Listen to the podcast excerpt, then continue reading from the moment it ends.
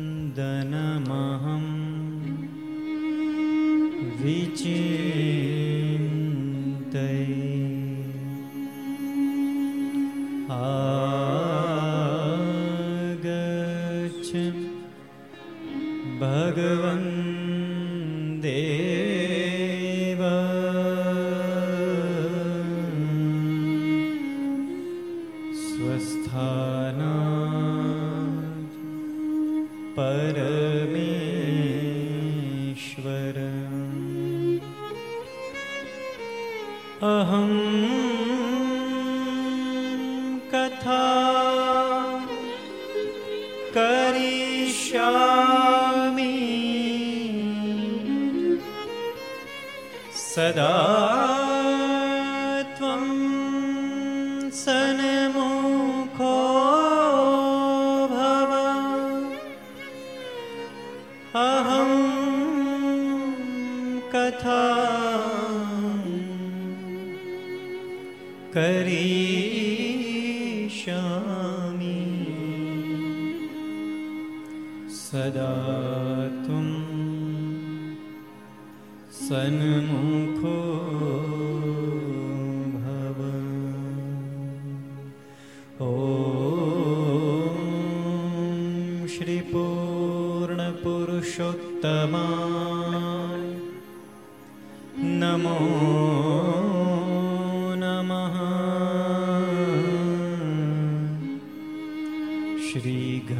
श्याम हरि कृष्ण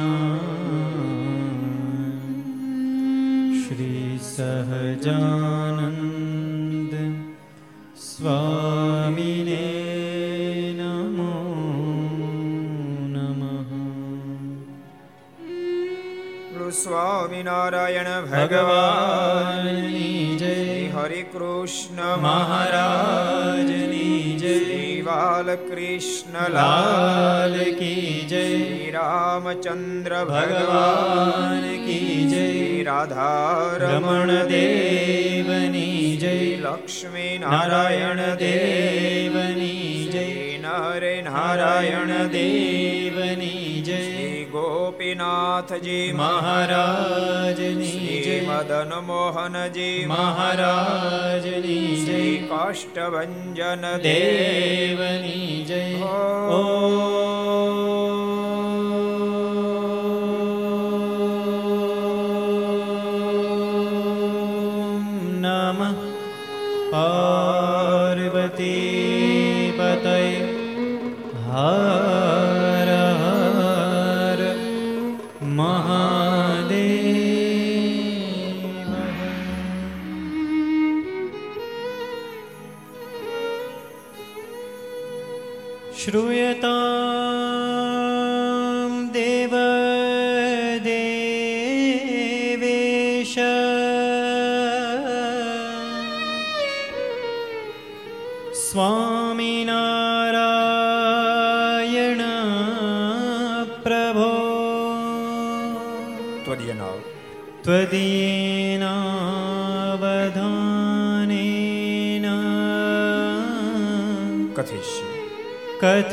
विश्ये शुभा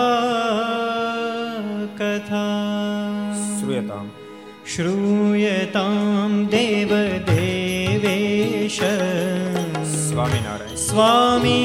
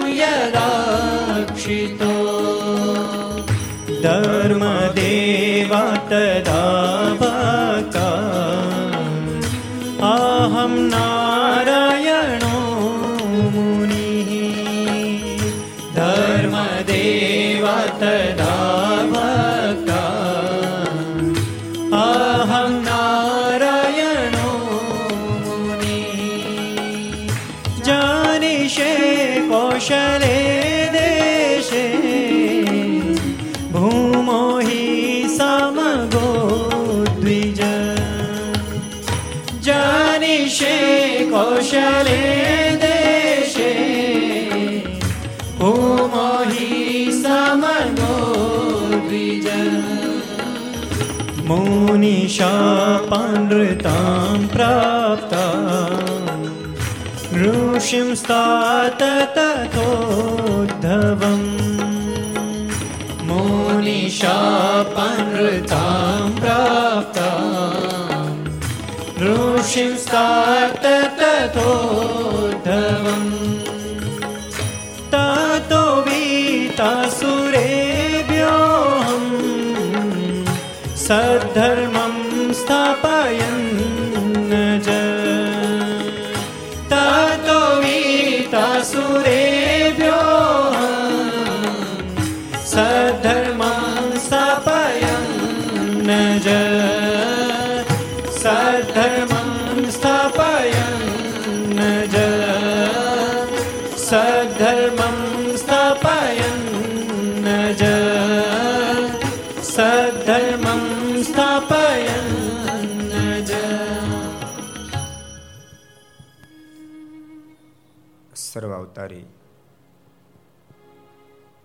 ઈષ્ટદેવ ભગવાન સ્વામિનારાયણ મહાપ્રભુ, એમની પૂર્ણ કૃપાથી લીલા પુરુષોત્તમ નારાયણ, ભગવાન કૃષ્ણચંદ્રજી, મર્યાદા પુરુષોત્તમ ભગવાન રામચંદ્રજીની પૂર્ણ કૃપાથી વડતાલ દેશ ગાદી પીઠાધિપતિ પરમ પૂજ્ય ધર્મ ધોરણ એક હજાર આઠ આચાર્ય શ્રી રાકેશ પ્રસાદજી મહારાજ, એમના પૂર્ણ રાજીપાથી તીર્થધામ સરદારના આંગણે વિક્રમ સંત બે હજાર સત્યોતેર વૈશાખ સુદ એકમ બુધવાર તારીખ બાર પાંચ બે હજાર એકવીસ ચારસો ને અગિયારમી ઘરસભા અંતર્ગત શ્રીમદ ભાગવતની દિવ્યગાથા એમના પ્રથમ દિવસે Aastha Bhajan channel Laksh channel Kartavya channel Sardar Katha YouTube Laksh YouTube Kartavya YouTube Gharsabha YouTube Aastha Bhajan YouTube વગેરેના માધ્યમથી કથામાં જોડાયેલા શ્રી યજમાનશ્રીઓ મુખ્ય યજમાન સહયજમાનશ્રીઓ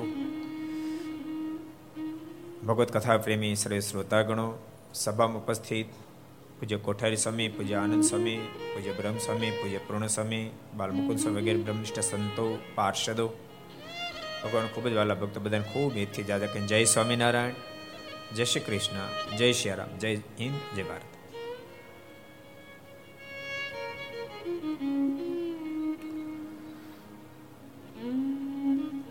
પરમેશ્વરની મરજીથી એની કૃપાથી બહુ કાળ પછી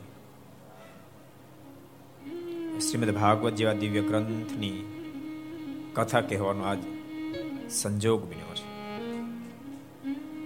ભગવત કૃપા વિના કોઈ વાત શક્ય નથી. આપણે તો હજારો પ્રકારના સંકલ્પ કરીએ. પણ પ્રભુ જ્યારે કૃપા કરે, એ જ્યારે મરજી રજૂ કરે, ત્યારે જ બધી ઘટના ઘટતી હોય છે. આજ પ્રભુ કૃપાથી સરદાર જેવું તીર્થધામ નિજ મંદિરમાં બેસી આટલા બધા પરમહંસોની મધ્યે બેસીને. શ્રીમદ ભાગવત જે પરમહંસોની મધ્યે ગયેલો ગ્રંથ છે. પરમહંસે ગાયો છે અને પરમહંસોની મધ્યે ગવાયેલો ગ્રંથ છે. એ દિવ્ય ગ્રંથની કથા પંદર પંદર દિવસ સુધી અમને તમને બધાને કહેવાનો અને સાંભળવાનો દિવ્ય મોકો જે પ્રાપ્ત થયો છે. ભગવાનના ભક્તો બધાએ આ મોકાને ઝડપજો. ઓનલાઈન જેટલા ભક્તજનો સાંભળી રહ્યા છે અને ખાસ એક મારું નિવેદન છે. આ કોરોના કાળમાં દેશ કે વિદેશમાં તમારા કોઈ સ્વજનો સદગ્રસ્ત કદાચ પામ્યા હોય, સદગતિને પામેલા હોય, તો એમને માટે આખું આ ભાગવત સાંભળજો. એની પ્રતિમા ઘેરે પધરાવી આખે આખો શબ્દ શબ્દ સાંભળજો. બની શકે કે કદાચ ક્યાંક મન અટક્યું હશે, તો પણ ઠાકોરજી અને શેખ પોતાના ચરણારવિંદ સુધી પહોંચાડી દેશે. શ્રીમદ ભાગવત બહુ દિવ્ય ગ્રંથ છે. અનેક મહાપુરુષોના માધ્યમથી ગવાયેલો આ ગ્રંથ છે. યુગોથી ગવાતો આવે છે. યુગોથી હજારો લાખો લોકો એને આ ગ્રંથ તારતો આવ્યો છે. આ સુખકર છે અને દુઃખ હરકર છે. ભવસાગરને તારનારો ગ્રંથ છે. ભગવાન ભક્તો ખૂબ પ્રેમથી શ્રવણ કરશે. એવા હજારો ભક્તો આમાં જોડાયા હશે ઓનલાઈન કે જેમણે કદાચ આખે આખું શ્રીમદ ભાગવત ન સાંભળ્યું હોય. આ જોગ છે. ક્યારેક ક્યારેક વૈષ્ણવ ભક્તો છે તો પણ આખે આખું ન સાંભળ્યું હોય. એવો મોકો ન મળ્યો હોય. સ્પેશિયલ સાત દિવસ કાઢવાનો મોકો ન મળ્યો હોય. ધંધા બિઝનેસમાંથી સમય ન મળ્યો હોય. પણ આખે આખું શ્રીમદ ભાગવત સંભળાશે એટલા માટે, કારણ કે ટાઈમ સાડા આઠથી અગિયાર વાગ્યા સુધીનો છે. બધા જ ઘેર હોવાના માટે સંકલ્પ કરીને આ ગ્રંથનું શ્રવણ કરશો બતાવેલા વિધિ પ્રમાણેનું શ્રવણ કરશો, તમે તરશો અને તમારા પૂર્વજો પણ બાપ આ ગ્રંથના માધ્યમ તમે તારી દેશો. બહુ દિવ્ય ગ્રંથ છે. વેદવ્યાસજીએ પ્રારંભથી અતિ પરમાત્માનો મહિમામાં લેખ્યો છે. સચ્ચિદાનંદ રૂપાય વિશ્વોત્પત્યાદિ હેતવે તાપત્રય વિનાશાય શ્રી કૃષ્ણ વયમ નુમા પહેલો શ્લોક એટલો બધો સદ્ધર લખ્યો છે. એટલો બધો મજબૂત લખ્યો છે. એટલો બધો રસાળ લખ્યો છે. એટલો બધો ભગવાનનો મહિમા ગાતો લખ્યો છે. જેને સાંભળતાની સાથે મન એમાં ચોટી જાય. સચ્ચિદાનંદ રૂપાય સતચિત અને આનંદ. પરમાત્માના ત્રણ મુખ્ય ગુણ છે. પરમાત્મા તો ગુણનું નિકતન છે. ગુણનું ઘર છે. પણ એની મધ્ય આ ત્રણ ગુણ બહુ અદ્વિતીય ગુણો છે. સતચિત અને આનંદ. પરમાત્મા સત છે. માને એવું નથી પરમાત્મા ધરતી પર આવ્યા પછી જ અસ્તિત્વ છે. ધરતી પર નહોતા, તે દાડ પણ એનું અસ્તિત્વ હતું. ધરતી પર પધાર્યા મનુષ્ય ધારણ કરી તેનું અસ્તિત્વ છે. અને આ લોકમાંથી માનુષિક લીલા સંકેલા પછી પણ અસ્તિત્વ છે. એવું પણ નથી કે ક્યારે કાળને આધીન હતા, પછી સ્વતંત્રતા પ્રાપ્ત કરી. પરમાત્મા સદૈવને માટે બધાના કરતા પર તત્વ છે. એક સરખી જેની સ્થિતિ છે. માયા જેને વિકાર પમાડી ન શકે. એવું દિવ્ય સ્વરૂપ છે. સત છે, ચિત્ત છે. સત તો છે, અસ્તિત્વ તો છે પણ અસ્તિત્વ જડ નથી. હાલતા ચાલતા, ખાતા પીતા, ભક્તોને મોજ કરાવતા અને મોજ કરતા. ભક્તોને તારતા અને ભક્તોને મહા આનંદ ઉપજાવતા. એવા પરમાત્મા સત સ્વરૂપ છે. પાછા આનંદમય છે. પરમાત્મા સત છે, ચિત્ત છે જેને સ્વસ્વરૂપનો આનંદ છે. બોલતાની પરમાત્માને તો આનંદ છે. એનો જેને જેને ટચ થાય બાપ, એ પણ મોજમાં ડૂબી એ પણ મોજમાં શ્રવણમ મંગલમ યસ્ય કીર્તનમ યસ્ય મંગલમ, સ્મરણમ મંગલમ યસ્ય શ્રી હરિ મંગલમ ક્રિયાત જે પરમાત્માના ચરિત્રને સાંભળે મંગળમય છે ગાવે મંગળમય છે. જે પ્રભુના ચરિત્રોની સ્મૃતિ કરી મંગળમય છે, જેની પ્રત્યેક લીલા મંગળમય છે. પરમાત્મા તો મોજમાં છે જ, આનંદમાં છે જ. એને, એનો જેને જેને ટચ થાય, એ પણ મોજમાં આવી જાય. સંત રવિયા, સુફી સંત, અદ્ભુત પ્રસંગ તમે સાંભળ્યો હશે. પરમાત્માની મોજમાં ડૂબે. સંત રબિયા એને કોઈ કે આવીને કહ્યું રબિયાજી शरद पूर्णिमा ने रात्रि थी जरा बाहर तो आइए देखिए तो सही बाहर कितनी अच्छी चांदनी खिली है रबियाजी उत्तर ना आयो બીજી વાર કહ્યું રબિયાજી જરા બહાર તો આઈએ દેખીએ તો સહી કેટલી અચ્છી ચાંદની ખીલી હે ફરી વાર ઉત્તર ના આપ્યો ત્રીજી વાર કહ્યું ત્યારે રબિયાજીની આંખ ખુલી આંખ ખોલતાની સાથે રબિયાજીના મુખમાંથી શબ્દો નીકળ્યા બહાર તો એક ચાંદની ખીલી હે मेरे भीतर तो लाखों चांदनी खिल चुकी है बताइए मैं कौन सी चांदनी हूं बाहर वाली या भीतर वाली પરમેશ્વર પરમ તત્વ જેમાં સત ચિતના આનંદ સ્વરૂપ છે એ પરમ તત્વને કોઈ અલગ અલગ નામથી કહે કોઈ રામ નામથી કહે કોઈ કૃષ્ણ નામથી કહે કોઈ સ્વામિનારાયણ નામથી કહે કોઈ વરાહ નામથી કહે, કોઈ વામન નામથી કહે, કોઈ દત્તાત્રેય નામથી કહે, કોઈ અલ્લાહ નામથી કહે, કોઈ ગોડ નામથી કહે, પણ એ પરમ તત્વ છે.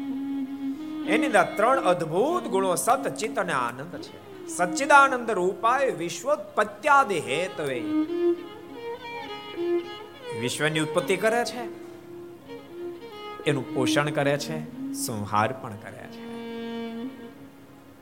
પણ ઉપાર્જનમાં જેને અહંકાર નથી. પોષણમાં જેને મોહ નથી, વિસર્જનમાં જેને શોક નથી. યાદ રાખજો, આપણને કાંઈક ઉપાર્જન કરીએ, કાંઈક સર્જન કરીએ, તો અહંકાર આવે. મેં કર્યું મેં કર્યું, હું હતો એટલે થયું. મેં દાખલો કેટલો થયો. આપણને અહંકાર આવે. આપણે કોઈને માટે મદદરૂપ થાય તો આપણને મોહ ઉપજે. હું હતો એટલે થયું. મેં કેટલું બધું કર્યું. પેલો પ્રસંગ તમે સાંભળો છો લગાડ ધીમો જરાક એક ફેરી શિવાજી બહુ મોટું નગર બનાવતા હતા પાંચ હજાર કારીગરો કામ કરતા હતા સમર્થ એની પધરામણી કરાવી ગુરુ સમર્થજીની પધરામણી કરાવી પધરામણી કરાવતા કરાવતા કે ગુરુદેવ આ બધા છ છ મહિનાથી બાર બાર મહિનાથી લગાતાર કામ કરે છે બધાની રોજી રોટી આપણે પૂરી પાડીએ છીએ પાંચ હજાર કારીગરોમાં કામ કરે. હજુ એકાદ બે વર્ષ કામ કરશે, ત્યારે નગર રચના પૂરી થશે. માં સમર્થ સંત આમ સાંભળી જતા હતા. પણ શિવાજીને એમાં અહંકાર આવ્યો છે અને હું કરું છું આ નગર આવડું મોટું, કોઈ કરી ન શકે. મોહ પણ વ્યાપ્યો છે, એવો ખ્યાલ આવતા. સમર્થ હતો. મહાસમર્થ જ હતા નામે એવા ગુણ હતા. એમણે શિવાજીને કીધું, શિવા ઘણ લાય તો ઘણ ઘણ મંગાવ્યો શિવાજીના મનમાં વિચાર તો ઘણને શું કરવો છે ઘણ મંગાયો. મોટો પથ્થર હતો પથ્થર. શિવા પથ્થરને ફાડ અને મારે. શિવાજી જેવા શક્તિશાળી પુરુષ, ગણનો એક ઘા, બે ઘા, ત્રણ જાઘા કર્યા, પથ્થરના બે ફાડિયા થઈ ગયા. બે ફાડિયા તો થયા, પણ પથ્થરના મધ્ય ભાગમાં આટલીક વચ્ચે નાની જગ્યા, એમાં પાણી ભર્યું એમાં નાની ડેટકી બેઠી. સમર્થએ પ્રશ્ન કર્યો, શિવા, આ ડેટકીને પાણી તું પૂરું પાડતો હશે ને? શિવાજી આખી વાતને પામી ગયા, બે હાથ જોડી ગયા, ગુરુદેવ, મારા ગુનાને માફ કરશો. મને અહંકાર અને મોહ વ્યાપ્યો હતો, મને માફ કરશો. જીવાત્માનું ઉપાર્જનમાં અહંકાર હોય છે, પોષણમાં મોહ હોય છે. વિસર્જનમાં શોક હોય છે. ધંધો બરાબર જામ્યો હોય ને વિખાય, તો શોકનો કોઈ પાર ન રહે. કેવો ધંધો તો વિખાઈ ગયો, કેવો ધંધો તો વિખાઈ ગયો. આ કોરોનામાં ઘણા બધાના સ્વજનો એ મૃત્યુ પામ્યા હશે. એનો શોક ઘણાને ટળતો જ નહીં હોય. આ કથા સાંભળી નક્કી કરી નાખજો, શોકને ટાળી નાખશે. પરમાત્મા તો આખા બ્રહ્માંડોના બ્રહ્માંડો વિનાશ પામી જાય તો શોક નથી પામતા. એવા મોટા પરમાત્મા એની સાથે આપણું જોડાણ છે, તો આપણને પણ પરમાત્માના ગુણ આવવા જોઈએ, આપણી અંદર પણ શોક ટળવો જોઈએ. આ દુનિયામાં કોણ અમર પટોલને આવ્યું છે બાપ? કોઈને પાંચ દાડા વહેલા પાંચ દાડા મોટા જવાનું છે. પછી દીકરો ગયો હોય કે ભાઈ ગયો હોય કે બાપ ગયા હોય, બહેન ગઈ હોય, માં ગઈ હોય કે પત્ની ગઈ હોય જે ઘટના ઘટી, એમાં કોઈ સુધારો શક્ય નથી. તમને ખરેખર એમાં સ્નેહ હોય ને તો આ પંદર દિવસ સુધી એની પાછળ એક આસને બેસીને કથા સાંભળી, એનું બધું જ ફળ એને આપજો. એ જીવાત્મા પરમ સુખને પામે સચ્ચિદાનંદ રૂપાય વિશ્વોત્પત્યાદ હેતવે તાપત્રય વિનાશાય. તાપત્રય ત્રણ પ્રકારના તાપ છે. આધિ, વ્યાધિ, ઉપાધિ. કોઈને આધિ છે તો કોઈને વ્યાધિ છે તો કોઈને ઉપાધિ છે. અત્યારે આધિ હાલે છે. અત્યારે આધિ આધિ આધિ કોને ખબર? પરમાત્મા સંબંધી જે દુઃખ આવે એને આધિ કહેવાય. જે સામૂહિક દુઃખ હોય, અત્યારે સામૂહિક દુઃખ છે. આ તમે ગમે એને જો ને તોય મોઢે શીકલા બાંધ્યા જ હોય. એ આધી છે. જગતમાં લોકો કહેતા હતા. કોઈને મોઢે બધા જગતના મોઢે થોડા ગવણા બંધાય બાંધી દીધા ઠાકોર ઠાકોર કે બંધાય હુકમ ન બંધાય? પોતાના ઘરના ખર્ચે બાંધી દે. હજી જરાક ધીમા બધાના મોઢે ગવણા બાંધી દીધા. આધી છે સામૂહિક દુઃખ એને આધી કહેવાય. આધી બીજી વ્યાધિ. વ્યાધિ. કોઈને ભક્તો વ્યાધિ હોય છે કોઈને ઉપાધિ હોય છે. યાદ રાખજો. નાના માણસોને વ્યાધિ હોય છે, પણ મોટા થઈ ગયા પછી ઉપાધિનો પારો હોતો નથી.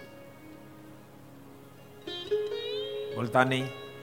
નાના માણસને રહેવા ઘર નથી, જમવા માટે ભોજન નથી. ખર્ચી માટે પૂરી આવદાની નથી. અને જે ચિંતા થાય, એને વ્યાધિ કહેવાય. એને વ્યાધિ કહેવાય. ઘરમાં ખાવાની ચીજ પણ નથી, એને વ્યાધિ કહેવાય. યાદ રાખજો, ગરીબોને ઘણી ફેરી વ્યાધિ હોય છે ભક્તો. ઉપાધિ વાળા બધા આ વ્યાધિને સમજતા શીખજો. ઉપાધિ વાળા આ વ્યાધિને સમજતા શીખજો. ઘણી ફેરી ગરીબ કોઈ માણસ બિચારો.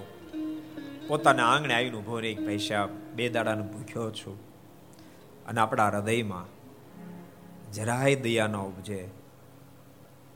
તો આપણને પ્રાપ્ત થયેલી તમામ સંપત્તિ વ્યર્થ છે. વ્યાધિવાળો સમાજ, ભારતમાં તો વ્યાધિવાળા બહુ બધા છે. અમેરિકામાં વ્યાધિવાળા છે, એના કરતા ઉપાધિવાળા કોઈ પાર જ નથી. સંપત્તિ તો ઘણી બધી છે, પણ સંભાળનારો કોઈ નથી. અને છોકરાને સોંપાય એમ નથી. એને કે ઉપાધિ ગરીબને ચિંતા છે, પેટમાં ભૂખ લાગી છે. પણ ખાવાની કોઈ ચીજ નથી, શું ખાવું? શું ખાવું? વ્યાધિ છે. તો અમીરને ખાવાની ચીજના ઢગલા છે. રોગનો કોઈ પાર નથી. ડોક્ટર એમ કે તમારે ડાયાબિટીસ ચારસો પ્લસ છે, માટે તમારે આ ન ખાવું, આ ન ખાવું, આ ન ખાવું, આ ન ખાવું, આ ન ખાવું. કોલેસ્ટ્રોલ વધી ગયો માટે આ ન ખાવું, આ ન ખાવું, આ ન ખાવું. ખાવાની ચીજના ઢગલા છે, પણ એને વિચાર થાય શું ખાવું? ગરીબે વિચારે શું ખાવું, અમીરે વિચારે શું ખાવું? ગરીબને ખાવા માટે કોઈ પદાર્થ નથી માટે વિચારે શું ખાવું? એને કહેવાય વ્યાધિ. રોજ રીતો પાણા પચાય જેવી મજબૂત છે, પણ ખાવાની ખાવાની ચીજ નથી, માટે શું ખાવું? અમીરોની અમીરોની પાસે ખાવાની વસ્તુના ઢગલા છે, પણ હોજરી પચાવતી નથી. શું ખાવું? આને કે ઉપાધિ. કોઈને આધિ છે, કોઈને વ્યાધિ છે, કોઈને ઉપાધિ છે. પણ પરમાત્મા તત્વ એવું છે, એ ત્રણેય તાપને ટળાવી નાખે અદ્ભુત. વેદ વ્યાજી શ્લોક લખે, સચ્ચિદાનંદ રૂપાય વિશ્વોત્પત્યાદ હેતવે તાપ ત્રય વિનાશાય શ્રી કૃષ્ણાય વયમ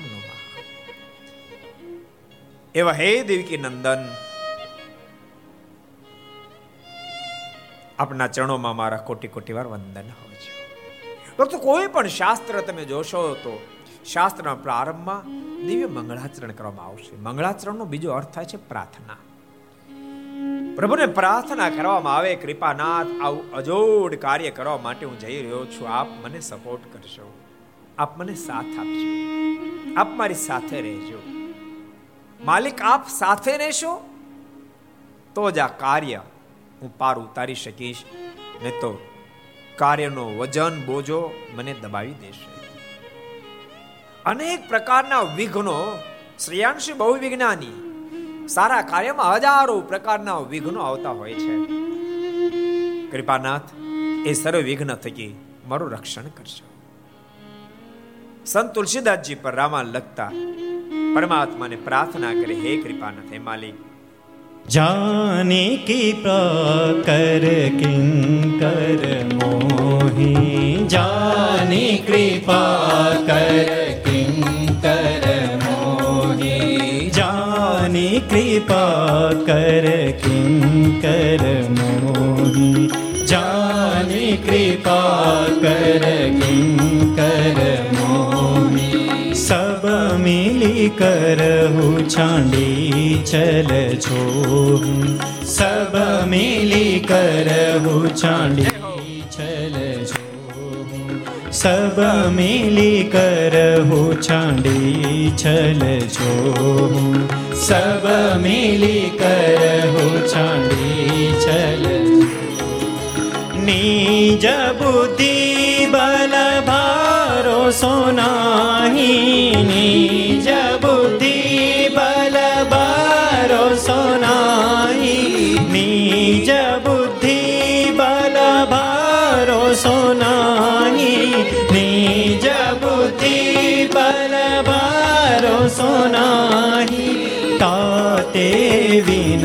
વિનય सब पाई ताते તાતે વિનય सब पाई ताते विनय करहु सब पाई ताते विनय करहु सब સબ પાહી. માલી, હું આ ગ્રંથનું આલેખન કરવા જઈ રહ્યો છું. પણ મને મારી બુદ્ધિ પર ભરોસો નથી કે હું પાર ઉતરી શકું. તાતે વિનય કરહું સૌ, માટે વારંવાર વિનંતી કરું છું, આપ મારી સાથે ભળજો મારા કાર્યમાં ભળજો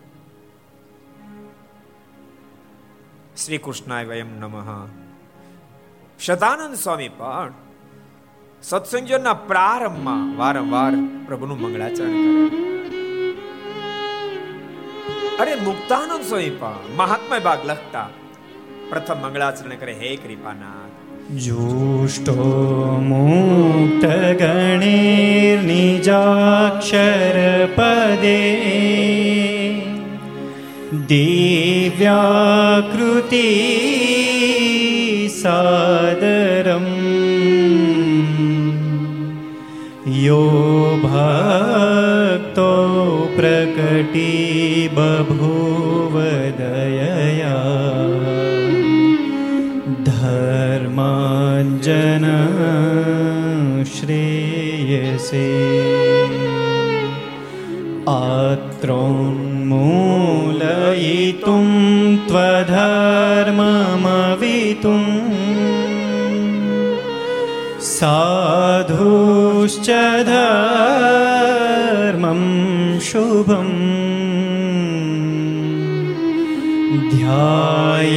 ध्यायेतं हरिमीश्वरेश्वरमहम् सद्बुद्धिदं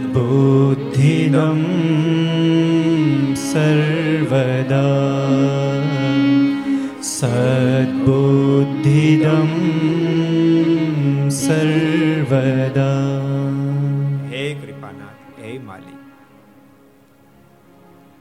આપ તો પરમ સુખના ભોગતા છો. કોટાન કોટી મુક્તો નિત્ય આપના ચરણને સેવે છે. હે કૃપાનાથ, બહુ દયા કર્યા ધરાવ પર. ધર્મના સ્થાપનને માટે, ધર્મને, ભક્તિને આંગણે પરમ સુખ આશ્રિત ગણને આપવા માટે પધાર્યા છો. જરા મારા પર રહેમ કરજો, દયા કરજો મને સદમતી દેજો. હે સદમતીના દેનારા, હે માલિક, હું આપના ચરણની અંદર વારંવાર મનને લગાવી ધ્યાન કરું છું.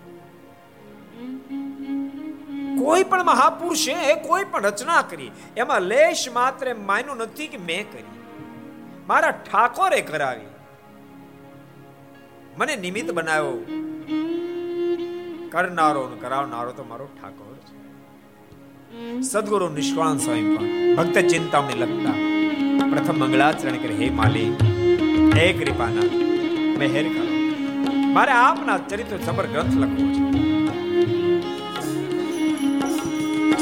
મંગળ મૂર્તિ મહાપ્રભુ, શ્રી સહજાનંદ સુખરૂપ.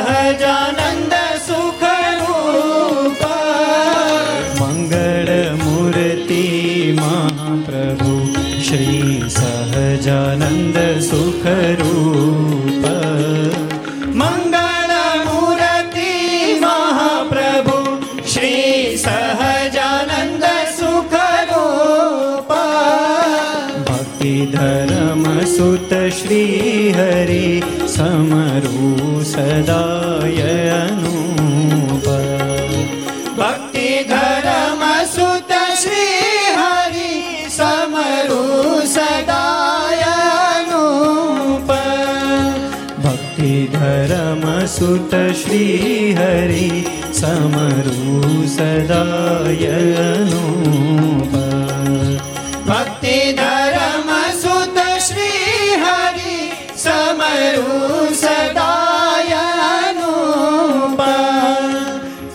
પરમ દયાળુ છો તમે શ્રી કૃષ્ણ સર્વાધીશ.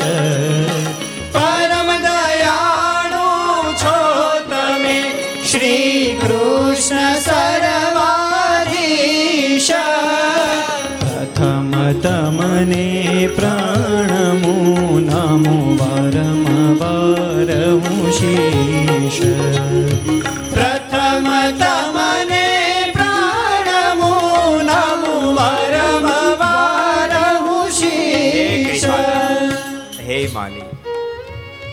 હૃદયમાં કોળ તો બહુ છે. પણ મારું જ્ઞાન, મારી બુદ્ધિ આપ સુધી પહોંચી શકે એવી સક્ષમ નથી. અલ્પ બુદ્ધિ તે પણ ઊંધી. એ કૃપા ના થતો કલિકાલ આપ કૃપા દ્રષ્ટિ કરો તો અલ્પ બુદ્ધિ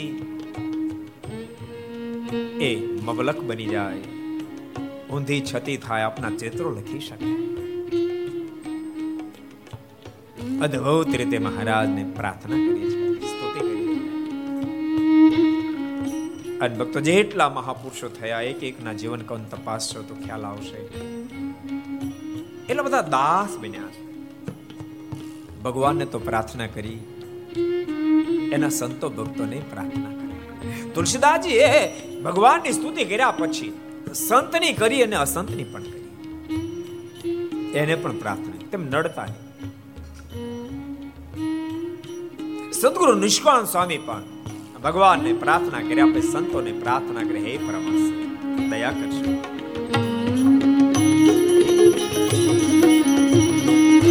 સર્વે સંત સુજાણને હું પ્રથમ લાગુ પાય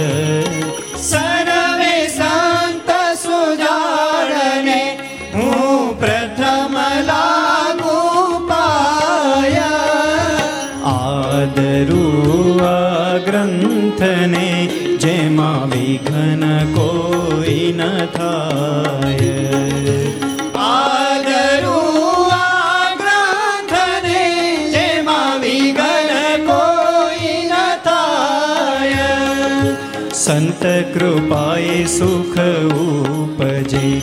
સંત કૃપાથી સરે કામ. સંત કૃપાએ સુખ ઉપજે. સંત કૃપાથી સરે કામ. સંત કૃપાથી પામીએ પૂરણ પુરુષોત્તમ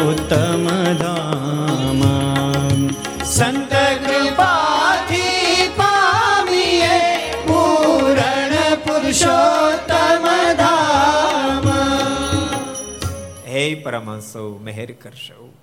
આપની કૃપા દ્રષ્ટિ થાય, તો સર્વે સુખની ઉપલબ્ધિ થાય. આપ કૃપા કરો, તો શું ન થાય? મહાગહન એવા, મહાગહન એવું પ્રભુનું ધામ, એને પણ પ્રાપ્તિ આપ કૃપા કરશો. મુક્તાનંદ સ્વામી પણ મહાત્મ્ય ભાગમાં ભગવાન શ્રી મંગળાચરણ કર્યા પછી તુરંત સંતો ભક્તોને યાદ કરી વંદના કરી છે. આ નિમિક્ષાણ ક્ષેત્રની અંદર સુદ પુરાણી શૌનકજીની સાથે શ્રીમદ ભાગવતની ગાથા ગાવા માટે બેઠા છે. સુત પુરાણી પણ પ્રથમ પરમાત્માનું વારંવાર મંગળાચરણ કરે. પણ પરમાત્માનું મંગળાચરણ કર્યા પછી સુત પુરાણી તુરંત સુખદેવજીને યાદ કર્યા છે. અને સુત પુરાણીના મુખમાંથી શબ્દો નીકળ્યા છે. यं प्रवजन्तमनुपेतमपेतकृत्यं द्वैपा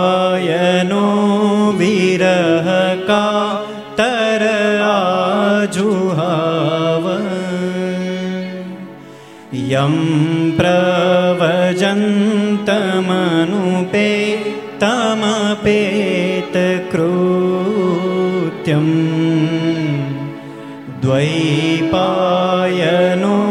विरहका तर आजुहाव पुत्रेति तन्मयतया तरवोभिनेदु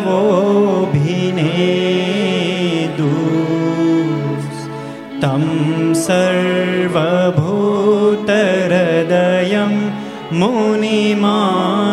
मुनिमानतोऽस्मि तं सर्वभूतहृदयं મુનિમાનતોસ્મિ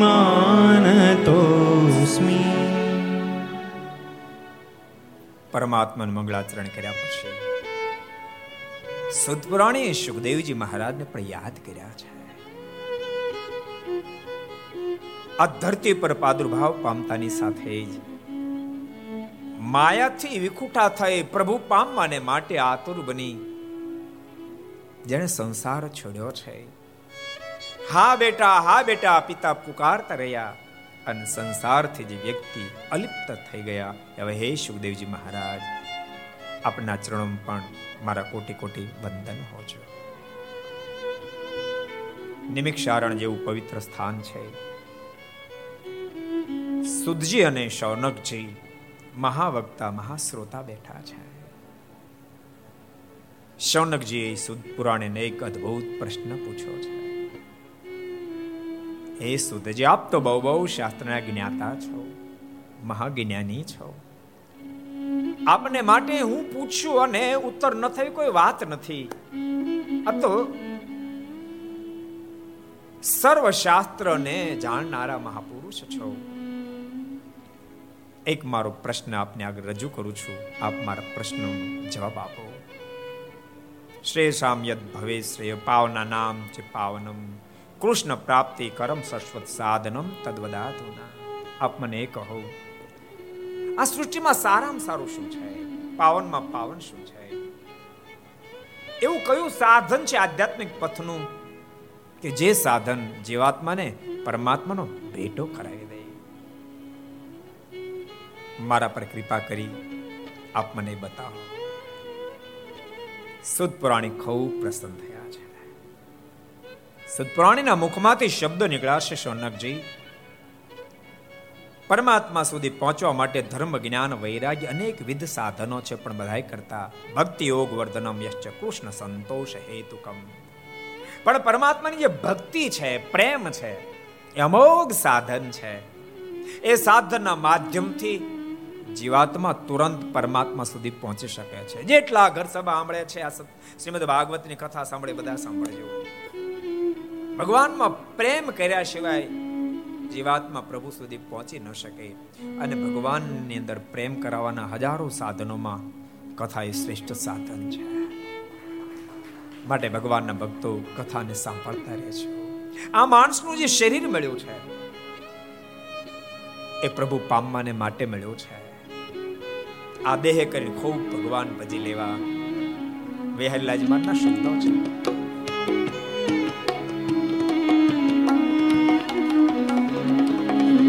માનુષનો દેહ અમૂલ્ય એહ. માનુષનો દેહ અમૂલ્ય એહ. માનુષનો દેહ અમૂલ્ય એહ.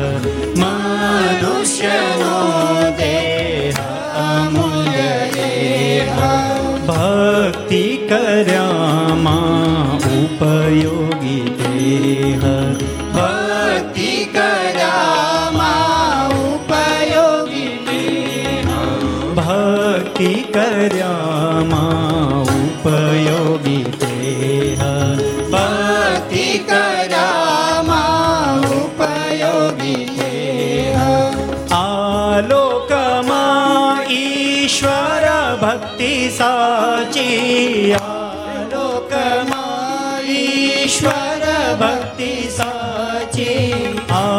લોકમા ઈશ્વર ભક્તિ સાચી લોકમા ઈશ્વર ભક્તિ સાચી તેના વિના વાત સમસ્ત કાચી તેના વિના વાત સમસ્ત કાચી તેના વિના વાત સમસ્ત કાચી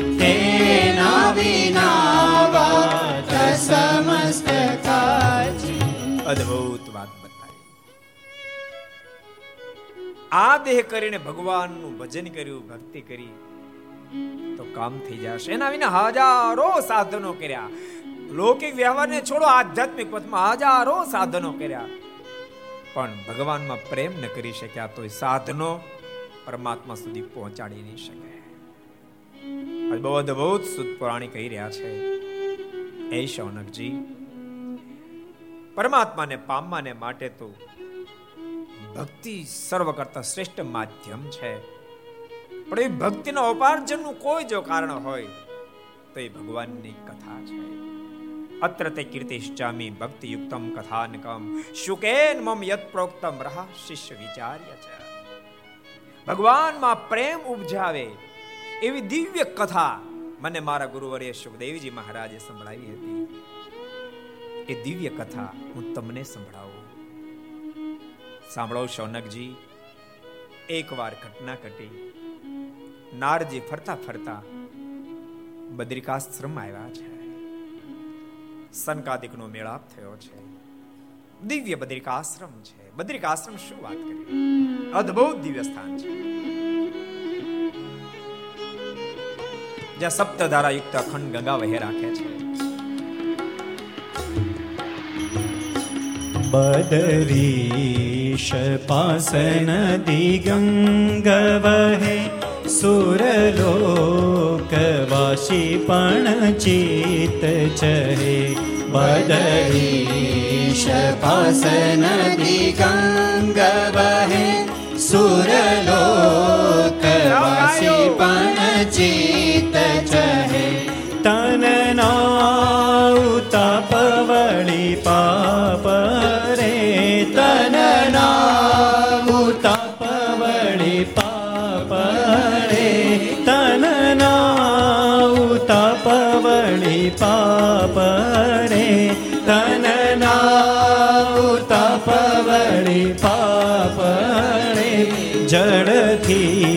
પવિત્ર પડમાહી કરે જળથી પવિત્ર પડમાહી કરે બહુ લોક સંગ સજી જાય તાહમ જપવાથી થાય જપ સિદ્ધ તહમ લોક સંગ સજી જાય તહા જપવાથી થાય જપ સિદ્ધ તહા તટમાં તપસ્વી જન વાસ કરે તટમાં તપસ્વી જન વાસ કરે તટમાં તપસ્વી જન વાસ કરે તટમાં તપસ્વી જન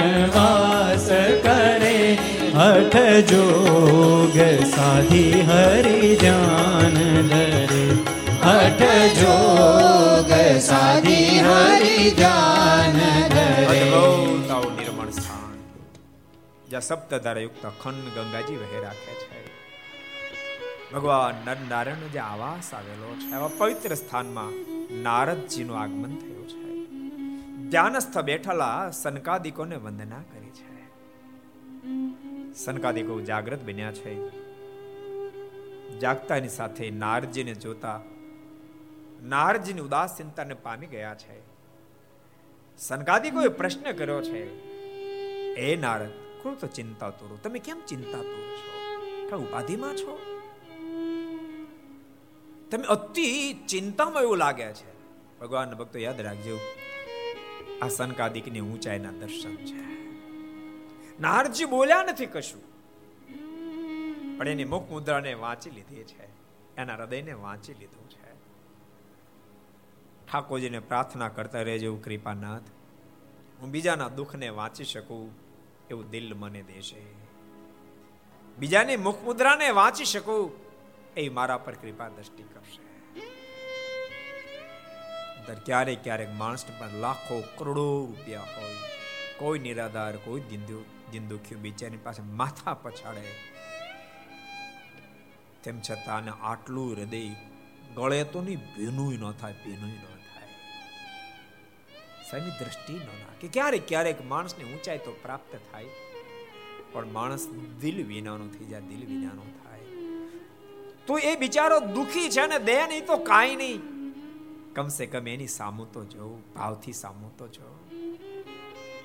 ક્યારેક ક્યારેક માણસ માટે આપવાનું તો કાંઈ ન હોય, પણ સામું જોવાનો ટાઈમ ન મળે, સામું જોવાનો ટાઈમ ન મળે. ભગવાનના ભક્તો જેટલા ઘર સભા સાંભળો, બધાને કહું છું. કોઈ દિન દુખ્યો આવે તો એને કાંઈ ને કાંઈ મદદ કરજો. પહેલો પહેલો પક્ષ છે. પણ તમે કદા આપી ન શકો તો કમસે કમ એની સામું જો મોટું તો મલકાવજો, મોટું તો મલકાવશે. સુદ પુરાણી કે શૌનકજી નારદજીના મુખ મુદ્રાને સનકાદિકો વાંચી ગયા છે. પ્રશ્ન કર્યો છે, અરે નારદ, કૃત ચિંતા તો કેમ, તમે કેમ ચિંતા તો છો? કઈ બાજુથી આવો છો? કઈ બાજુ જવાની અપેક્ષા રાખો છો? નારદજીના મુખમાંથી શબ્દો નીકળ્યા છે, હું ભારત વર્ષમાંથી વિચરણ કરતો કરતો આવું છું. ભારત દેશની સ્થિતિ ઘણી બધી કોપોળી થઈ ચૂકી સત્યમ નાસ્તિ તપશોચમ દયાદાનમ ન વિદ્યતે ઉદર ભરીણો જીવાહા વરા કહા કુટ ભાષિણ ભારત વર્ષની બહુ ભયંકર પોઝિશન નિર્માણ થઈ છે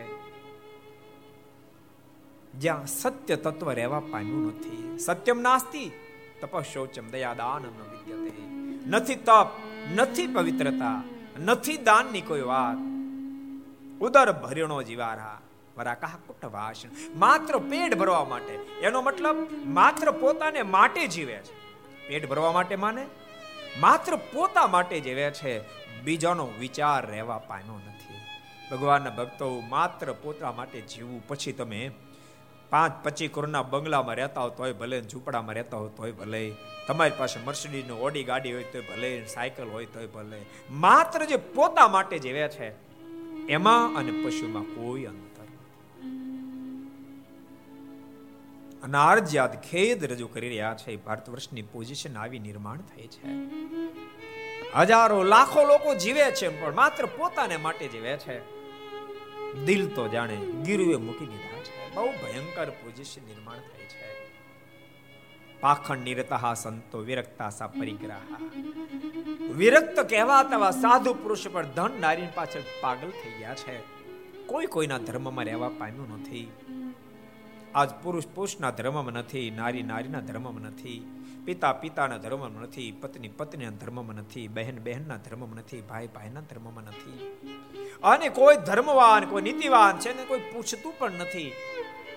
ધનવાન, નીતિવાન ગણાય છે. આવી ભયંકર પોઝિશન જોતા હું દુખી બન્યો, મારા મનો એમ થયું લાવ વૃંદાવનની યાત્રા કરી આવું. મને શાંતિ પ્રાપ્ત થશે. સનત કુમારો હું યાત્રા કરવા માટે નીકળ્યો અને હું વૃંદાવન પહોંચ્યો. આ જગાડે તો તો બાપ મુક્તિ અપાવી દે, પણ ઊંઘાડી દે તો પણ મોજ અપાવી દે એવી ભગવાનની કથા. તમે જોજો, તમને એક માણસ એવો જોઈને જોવા નહીં મળે, ખાતો ખાતો ઊંઘી ગયો કે સાંભળ્યું તમે? એક માણસ જોયો. હિંમત દાદા, જિંદગીમાં આટલા વારમાં કોઈ દિવસ બન્યું કે નોટું ગણતા હતા ઊંઘ આવી ગઈ અને થોડી હેઠી પડી ગઈ. ક્યારે થયું? રોહિત ક્યારે થયું ભાઈ? હે? રૂપિયા ગણતા હતા અને પછી ઊંઘ આવી ગઈ એ બે હજાર રૂપિયાની થોકડી, એક બે લાખની હેઠી પડી ગઈ. ક્યારે થયું? એમાં એમાં નથી શાંતિ. શાંતિ આમાં જ છે. ભગવાનની કથામાં પરમ શાંતિ સનકાદિકો ની આગળ અદ્ભુત નારદજી વૃતાંત ભારત વર્ષનું કહી રહ્યા છે. હવે સાંભળજો. હું અતિ જ્યારે દુખી બન્યો, આ આ ઘટના મેં જોયું, મને ખૂબ દુઃખ થયું. મનમાં એમ થયું, શાંતિ મળે માટે લાય હું યાત્રા કરું. ફરતો ફરતો વૃંદાવન પહોંચ્યો તો ત્યાં મેં એક આશ્ચર્ય જોયું. એક યુવાન નારી અને ગોદમાં બે વૃદ્ધ પુરુષો સુતા હતા. ચારે બાજુ બહુ લોકો વિટળાઈને ઊભા હતા. મને આશ્ચર્ય થયું. હું જાણવાને માટે જે નિકટમાં ગયો, ત્યાં એ નારીના મોઢામાંથી શબ્દ નીકળ્યા મને જોતાની સાથે બહુ બહુ સાધુ ક્ષણમ તિષ્ઠ મત ચિંતામપી નાશ્ય, દર્શનમ તવ લોકસ્ય સરથા અઘરમ પરમ. એ સાધુ મહાત્મા, ઊભા રહો ઊભા રહો.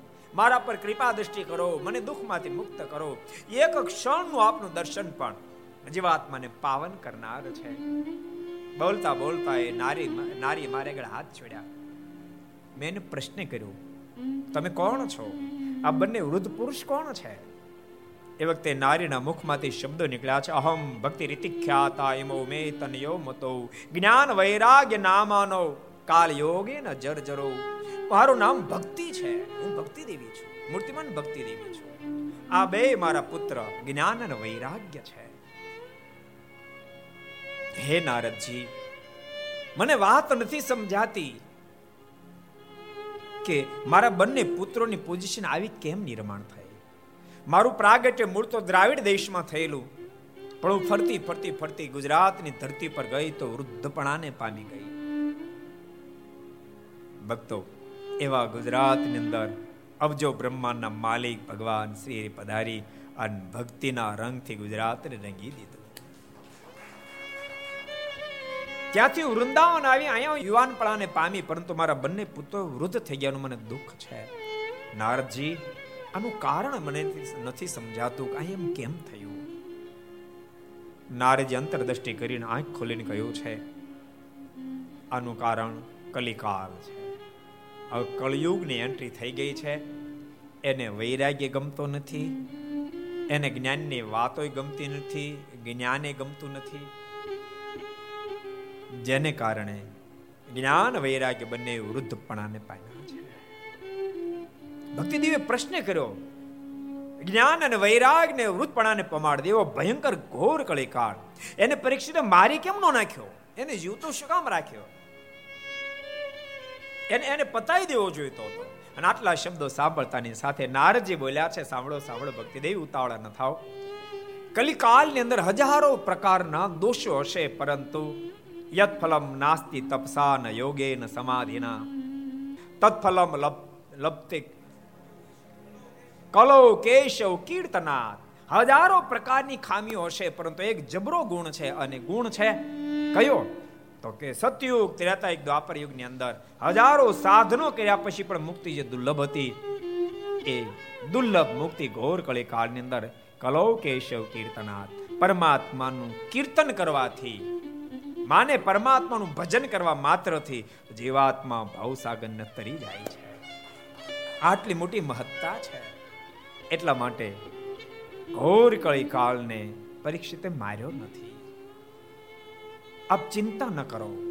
આપ તો ભક્તન હૃદયમાં વાસ કરી વસો. ભક્તિ દેવી કહ્યું છે, પરંતુ મારા પુત્ર બંને દુખી છે. એને આપ બહાર કાઢો તો મને શાંતિ થાય. નારજી બહુ પ્રકારનો પ્રયાસ કર્યો છે, વેદની રૂચાઓ બોલ્યા છે.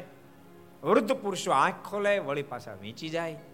ઘણા પ્રયાસો કર્યા, પરંતુ સફળતા પ્રાપ્ત ન થઈ. ત્યારે નારજી કહ્યું છે કે ભક્તિ દેવી, તમે ધીરજ ધારણ કરો, હું જરૂર આ બંનેને બેઠા કરીશ. નારજી હજારો પ્રકારના ઉપાયો કરવા લાગ્યા છે, પરંતુ કોઈ ઉપાયમાં સફળ થતા નથી. નારજી સ્વયં ચિંતિત થયા છે. અને દુઃખમાં જ્યારે ડૂબ્યા છે, ભગવાનને પ્રાર્થના કરવા લાગ્યા, કૃપાનાથ, આ જ્ઞાન અને વૈરાગ્ય બેઠા થયો, રસ્તો બતાવો. એ જ વખતે આકાશવાણી થઈ છે, હે નારદ, તમે ચિંતા ન કરો. એતદર્થમ તું સત્કર્મ સુરેર્ષેત સમાચાર તતે કર્માભિધાસ્યંતિ સાધવ સાધુ ભૂષણ આપ ચિંતા છોડો તમને એક સાધુ પુરુષ મળશે અને એ તમને સાધન બતાવશે એ સાધન તમે કરશો જ્ઞાન વૈરાગ્ય બંને બેઠા થઈ જશે યાદ રાખજો આકાશવાણી કીધું પણ કેવું કીધું તમને એક સાધુ મળશે ને સાધન બતાવશે કોણ સાધુ શું સાધન કાંઈ ન કીધું નારજી તો વધારે ચિંતામાં ગરકાવ થયા છે. આ કયું સાધન છે? આ કોણ સાધુ છે? એને શોધવા માટે ફરવા લાગ્યા. હજારો લોકોને પૂછ્યું, ઉત્તર મળતો નથી.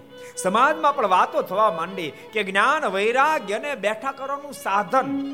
અને એ સાધન બતાવવા સાધુ. એને નારદને ખબર નથી, તો કોને ખબર છે? નારદજી બોલ્યા છે, એ સનકાદિકો એ સનત કુમારો આખા મૃત્યુ લોકની અંદર ફર્યો પરંતુ એવા કોઈ સાધુ કે એવું કોઈ સાધન જ્યારે ન મળ્યું, ત્યારે ફરતો ફરતો અહીંયા આવ્યો છું. પણ હવે મારું દિલ એમ કહે છે આકાશમાં કહ્યું સાધુ બીજા કોઈ નહીં તમે જ છો. માટે કૃપા કરો, કાંઈક મહેરબાની કરો. આ શરીર ગિરોક્તમ યત સાધમ. કંઈક કૃપા દ્રષ્ટિ કરો. અનુષ્ઠયમ કથમ તાવત પ્રબંતુ સવિસ્તર. એ જે આકાશવાણી બતાવ્યું સાધુ તોડકી તમે જ છો. એ સાધન કયું મારા પર કૃપા દ્રષ્ટિ કરો અને સાધન મને બતાવો. નારદજીની સરળતા જોતાની સાથે સનકાદિકો પ્રસન્ન બહુ થયા છે. ભગવાનના ભક્તો યાદ રાખ જેટલા જેટલા મહાપુરુષો થયા છે, જેટલા જેટલા ઊંચાઈને પ્રાપ્ત કરી ગયા છે, એના જન્મ સરળતાના દર્શન બહુ થશે. આપણે પ્રેમ સગી પ્રેમાનંદ સમીનને જોઈએ તો કેટલી ઊંચાઈ. સાધુ થયા પહેલા સાંભળવા માટે લોકોની લાઈનો લાગી જતી. નુરતાય ને સાંભળો એટલે પોતા નસીબ દુનિયા માનતી હતી. પણ એવા નુરતાય સંસાર છોડીને સાધુ થાય. કેવા દાસ. એની અદ્ભુત રચના હોવા છતાં એ રચનાનો એને ભાર નથી. માત્ર પરમેશ્વર રીઝવવાનું અનુસંધાન છે. ભગવાન શ્રી હરિ એના દર્શન ન થાય. અથવા તો મહારાજની પોતાની સામે દ્રષ્ટિ ના આવે તો આંખોમાંથી આસોડાની ધારાઓ થવા માંડે. અને પ્રેમ સખી પ્રેમાનંદ સ્વામીના મુખમાંથી શબ્દો સરી પડે. તેરે દ્વાર પરો ગુણ ગાઉં તેરે દ્વાર પરો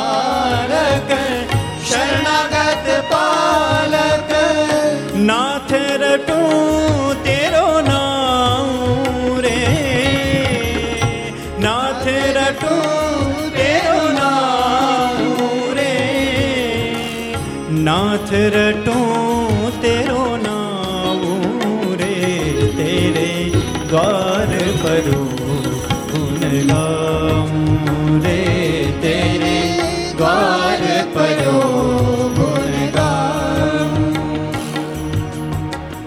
અખિલ લોકપતિ પરમ પુરુષ તુમ અખિલ લોકપતિ પરમ પુરુષ તુમ અખિલ લોકપતિ પરમ પુરુષ તુમ અખિલ લોકપતિ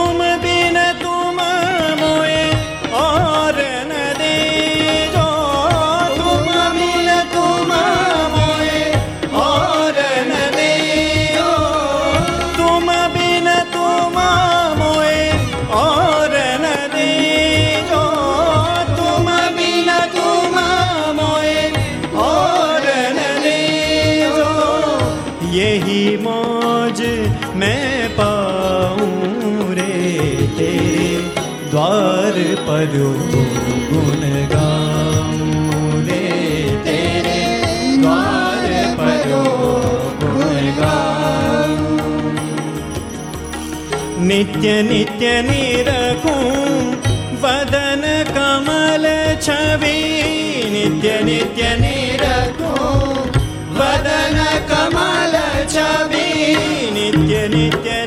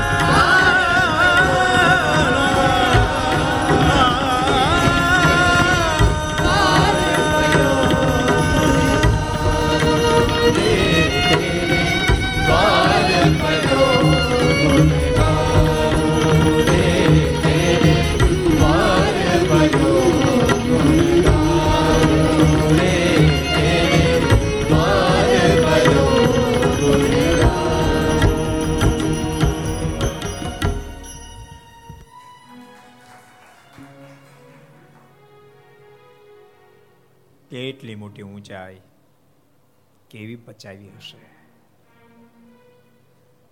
આખી દુનિયાને જેની પાસે ડૂલ થઈ જાય, એ મહાપુરુષ સદગુરુ પ્રેમ સખી પ્રેમાનંદ સ્વામી કે તેરે દ્વાર પડ્યો ગુણ ગાઓ કૃપાનાથ, મને ધક્કા મારીને કદાચ કાઢી મૂકશે તો તમારે દરવાજે પડ્યો પડ્યો બસ તમારા ગુણાન વાદ ભક્તો, જીવાત્માની અંદર અહંકાર ત્યાં સુધી બચે જ્યાં સુધી પ્રભુનું સ્વરૂપ જાણ્યામાં નથી આવ્યું જ્યાં સુધી કોઈ મહાપુરુષને જીવન સમર્પિત નથી કર્યું. નારદ જેવી ઊંચાઈ સનકાદિકોને આગળ હાથ છોડે એ સનત કુમારો, કૃપા કરો. આપ જાણો જ છો. અનુષ્ઠયમ.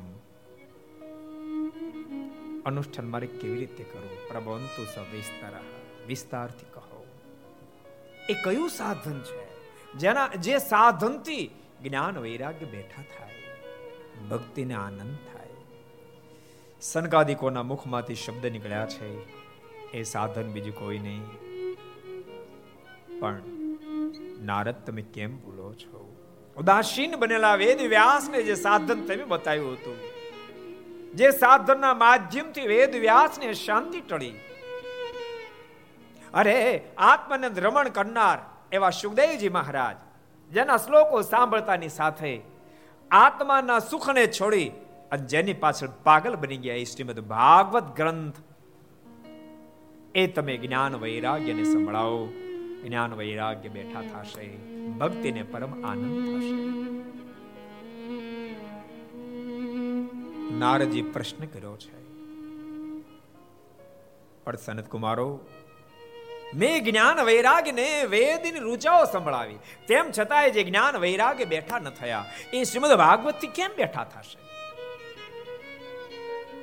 સનત કુમારો બોલ્યા, સાંભળો, વેદ તો સારું છે, પરંતુ શ્રીમદ ભાગવત વેદનો વિસાર છે. એના શ્રવણથી અવશ્ય મેં જ્ઞાન વૈરાગ્ય બેઠા થશે.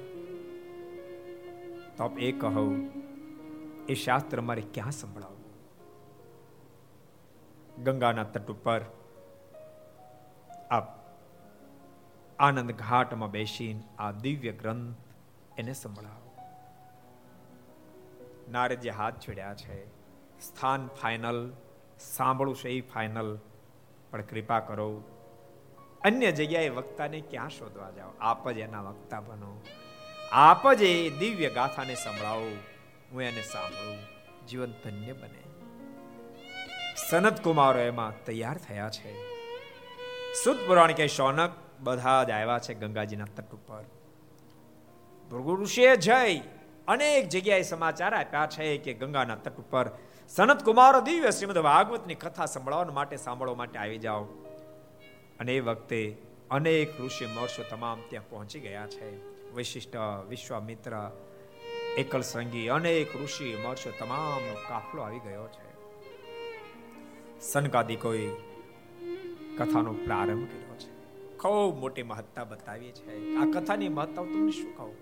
હે નારદ, આ કથાનો જે વખતે સુખદેવજીએ પ્રારંભ કર્યો પરીક્ષિત મહારાજાને સંભળાવી હતી, પરીક્ષિતે કથામ વક્તુમ સભાયામ સંસ્થિતેશુ કે શુદ્ધા કુભમ ગ્રહીમ શુદ્ધા કુભમ ગ્રહીમ દેવાસ્તત્રા સમાગમન જે વખતે પૂર્વે સુખદેવજી મહારાજ કથાનો કહેવાનો પ્રારંભ કર્યો હતો આ કથાને સાંભળવા માટે સ્વયં દેવતાઓ અમૃતનો કુંભ લઈને પહોંચી ગયા હતા। અને સુખદેવજી મહારાજને કહ્યું છે કે મોતથી ભયભીત બનેલા પરીક્ષિતને તમે અમૃત પાઈ દો અને અમૃતના બદલામાં તમે અમને કથા સંભળાવો। આટલા શબ્દ સાંભળતાની સાથે સુખદેવજી મહારાજ મને હાસ્ય કરતા બોલ્યા છે, અરે દેવતાઓ, જરાક વિચાર તો કરો. કા શુદ્ધા, કહા કુંભમ. અરે કહા કાચ કહા મણિર મહાન, તમે વિચાર તો કરો. ક્યાં અમૃત અને ક્યાં તમારું આ કથામાં ક્યાં કથામૃત ને ક્યાં તમારો અમૃત? ક્યાં કાચ અને ક્યાં મણી? બંનેમાં બહુ મોટો ભેદ છે. દેવતાઓ તમે અત્યારે અમૃતના બદલામાં કથા લેવા માટે આવ્યા છો, માટે તે ભાગી જાઓ, બધાને બગાડી મૂકે. સનત કુમારો અદભુત મહિમા બતાવી રહ્યા છે. સુખદેવજી મહારાજે દેવતાઓને હાકી કાઢી મૂકીને કીધું, વિચાર તો કરો, દેવતાઓ તમે શાનો વિનિમય કરવા આવ્યા છો? ક્યાંય કાચના બદલામાં હીરા મળતા હશે? હાલી મળ્યા તે? તમારું અમૃત તો કાચ જેવું છે ને મારી કથા તો સાચા હીરા જેવી છે. ન મળે. દેવતાઓને કાઢી મૂક્યા હતા. નરદજી બહુ બહુ જન્મના પૂર્ણ જેના ઉદિત થાય. એને ભગવાનની કથા સાંભળવાનો મોકો મળે. સદગુરુ નિષ્કાળ સ્વામીના શબ્દ જોઈએ તો. હળવે પુણે હોય નહીં. વળી હરિ કથાનો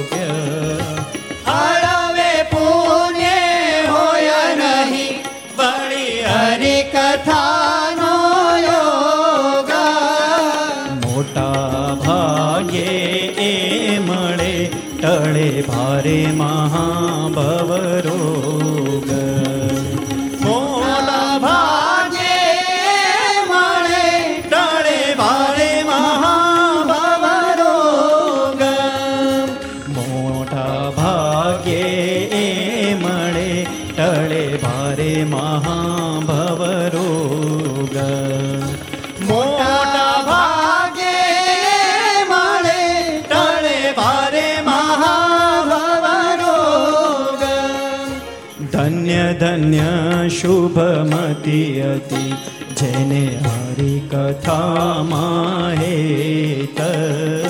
ધન્ય ધન્ય શુભમતી અતિ જેને હરી કથામાં હેત.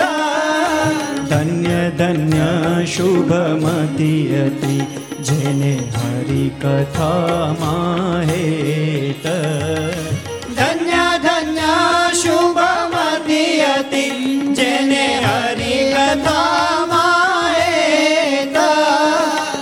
હરિચરિત્ર ચિંતવતા ટળે તાપ સંતાપ સમેત હરિચરિત્ર ચિંતાવતા ટળે તાપ સંતાપ હરિચરિત્ર ચિંતવતા ટળે તાપ સંતાપ સમેત હરિચરિત્ર ચિંતાવતા ટળે તાપ સંતાપ સમેત હે નારદજી ભગવાનની કથા બહુ બહુ પુણ્ય જ્યારે ઉદિત થાય ત્યારે જીવાત્માને પ્રાપ્ત થાય એમને પ્રાપ્ત થતી નથી. ખૂબ મહિમા બતાવ્યો છે. સનગાદિકોએ કહ્યું છે, હે નારદ, આ કથામાં તો બારે મહિના સાંભળી શકાય. તેમ છતાંય અષાઢ, શ્રાવણ ભાદરો આસો, કારતક અને માક્ષર શ્રેષ્ઠ માનવામાં આવેલા છે. બાકી તો બારે મહિના સાંભળી શકાય છે. પણ માણસોની પાસે પૂરો ટાઈમ નથી, જેને કારણે સાત દિવસ સાંભળે તો પણ પૂર્ણ ફળને આપનારી બને છે. સાત દિવસમાં પણ આ કથા મુક્તિ સુધી પહોંચાડે છે. અદ્ભુત મહિમા કીધો છે. અને કથા સાંભળવા માટે તમામ આતુર બન્યા છે. સનત કુમાર ખૂબ આનંદમાં આવી પરમાત્મા દિવ્ય ગાથા કહી રહ્યા છે. પણ કથા જ્યાં પૂર્ણાહુતિ સુધી પહોંચી, કથા હાલતી હતી ક્યાં? હરિદ્વાર. ક્યાં ચાલતી હરિદ્વાર. ભક્તિ દેવી જ્ઞાન અને વૈરાગ ક્યાં હતા? વૃંદાવનમાં. તમે એવું નહીં માનતા આજે કથા લાવી થાય તે દાડે લાવી થતી હતી. કથા હરિદ્વારમાં ચાલતી હતી. ભક્તિ જ્ઞાન વૈરાગ્ય શેખ વૃંદાવનમાં હતા, પણ ત્યાંને અસર થઈ. કથા જ્યાં પૂર્ણ થઈ તો જ્ઞાન વૈરાગ્ય ભક્તિ, જ્ઞાન વૈરાગ્ય તમામ બંને યુવાન બની ગયા છે. ભક્તિ દેવ પણ આનંદમાં આવી ગયા છે. અને વેદવ્યાસની કલમે લખાયું, ભક્તિ સુતો તો ગૃહીત્વા પ્રેમે કરૂપા સહસા વિરાસી ભક્તિ સુતો તો તરુણો ગૃહીત્વા પ્રેમૈકરૂપા સહસા વિરાસી જ્ઞાન વૈરાગ્ય અને ભક્તિ. જ્ઞાન વૈરાગ યુવાન બની ગયા. ભક્તિની ચિંતા ટળી. એકાએક હરિદ્વારમાં પ્રગટ થયા.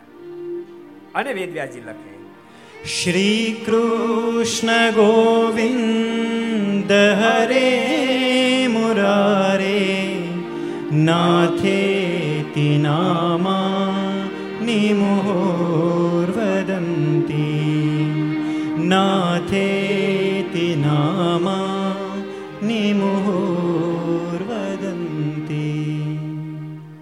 કૃષ્ણ ગોવિંદ હરે મોરારે શ્રી કૃષ્ણ ગોવિંદ હરે મોરારે. શબ્દનો પોકાર કરતા કરતા ત્યાં જ્ઞાન વૈરાગ્ય પ્રગટ થયા છે, ભક્તિ પણ પ્રગટ થયા છે, તમામને ચિંતા ટળી છે. દિવ્ય કથાને સનકાદિકોને આજ સનકાદિકોએ આજ નારદજીને સંભળાવી છે. પ્રશ્ન કર્યો છે નારદજીએ સનકાદિકોને આ બાજુ શૌનકજીએ સુત પુરાણીને પ્રશ્ન કર્યો છે. એ સુધજી આ કથાનો વિધિ વિધાન કઈ ટાઈપનો છે તો જરા કહો. આના વક્તા કેવા હોવા જોઈએ શ્રોતા કઈ ટાઈપના હોય? આ કથા સાંભળવાથી કોઈ મુક્તિના પદ સુધી પહોંચી શક્યું છે? એ તમામ કથા મારે સાંભળે છે માટે કૃપા કરીને સંભળાવો. સુદ પુરાણી બોલ્યા છે શૌનક સાંભળો. આ કથાનો પ્રારંભ થાય પહેલા સર્વત્ર જગ્યાએ સમાચાર મોકલવા કંકોત્રીઓ મોકલવી અને કંકોત્રીના માધ્યમથી શ્રોતાઓને બોલાવવા અમારા પૂર્વમાં અમારા ગામમાં પધારો. સુંદર શ્રીમદ ભાગવતની કથાનો પ્રારંભ થાય છે અને આવનાર શ્રોતાને માટે બેસવાની વગેરેની વ્યવસ્થા કરવી અને કથાનો પ્રારંભ થાય પહેલા સુંદર એક આસન તૈયાર કરો ને પર બાજુ એના પર આ ગ્રંથનું સ્થાપન કરો. એથી નીચે વક્તાશ્રીનું આસન, એનાથી નીચે સાધુ સંતોના આસનો અને શ્રોતા ગણે આ કથાનું શ્રવણ કરો. શૌનક, આ કથાનો વક્તા એ પહેલા તો પવિત્ર બ્રાહ્મણ અને વિરક્ત હોવો, જગતમાંથી વિરક્ત હોય અને વૈરાગી હોય. બહુ અદભુત વક્તાના લક્ષણ બતાવ્યા છે. જીત કામો, જીત ક્રોધો, જીત લોભાશ્ચ નિર્દંબા હંતાચ મમતા, હિના સ્વધર્મ દ્રઢ વર્તના. જેણે કામ જીત્યો, ક્રોધ જીત્યો, લોભ જીત્યો અને દમથી જે પર છે, દેહમાં જેને પ્રીતિ નથી, દેહના સંબંધીઓમાંથી પણ જેણે વૃત્તિ તોડેલી છે. એવો ભગવત ભક્ત જાતે બ્રાહ્મણ હોય, આ ગ્રંથનો વક્તા બને. પ્રથમ ભક્તો આ ગ્રંથના વાંચનનો અધિકાર બ્રાહ્મણનો છે. બોધભૂત લક્ષણો બતાવે જીતેન્દ્રિય. તમામ ઇન્દ્ર જેણે જીતેલે છે. સુશીલશ્ચ સારા સ્વભાવ ગ્રંથનો વક્તા બને. પણ ભક્તો, શ્રીમદ ભાગવત ગ્રંથ જેવો એવું શ્રીમદ સત્સંગ જીવન ગ્રંથ છે. એમાં પણ પ્રથમ બ્રાહ્મણને અધિકાર બતાવ્યો અને બીજો પરમહંસને અધિકાર છે. માને જેણે સંસાર છોડીને ભાગવતી દીક્ષા ગ્રહણ કરી, એના ગ્રંથ વાંચવાનો અધિકાર છે. બાકી કોઈને અધિકાર વક્તાના લક્ષણો બતાવ્યા છે અને શ્રોતાના પણ અદ્ભુત લક્ષણો બતાવ્યા છે. આ ગ્રંથના શ્રોતા કેવા હોવા જોઈએ? તો કે શ્રોતા પહેલા તો એકાગ્ર ચિત્તથી આ કથાનું શ્રવણ કરતો હોવો જોઈએ. હેલાજી મારના શબ્દો છે.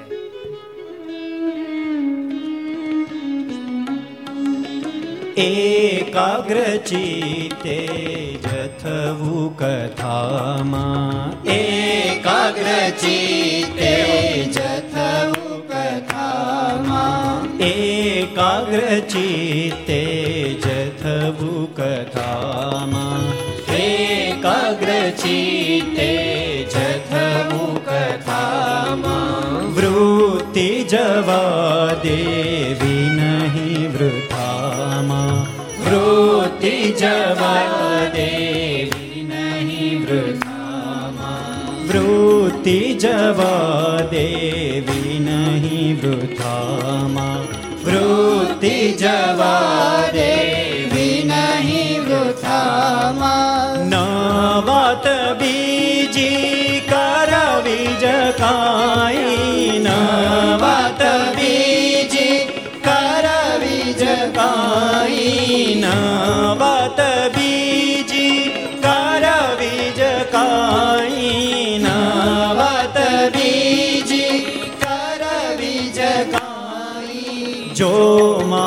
જાણો હરિ ભક્તિ માણી.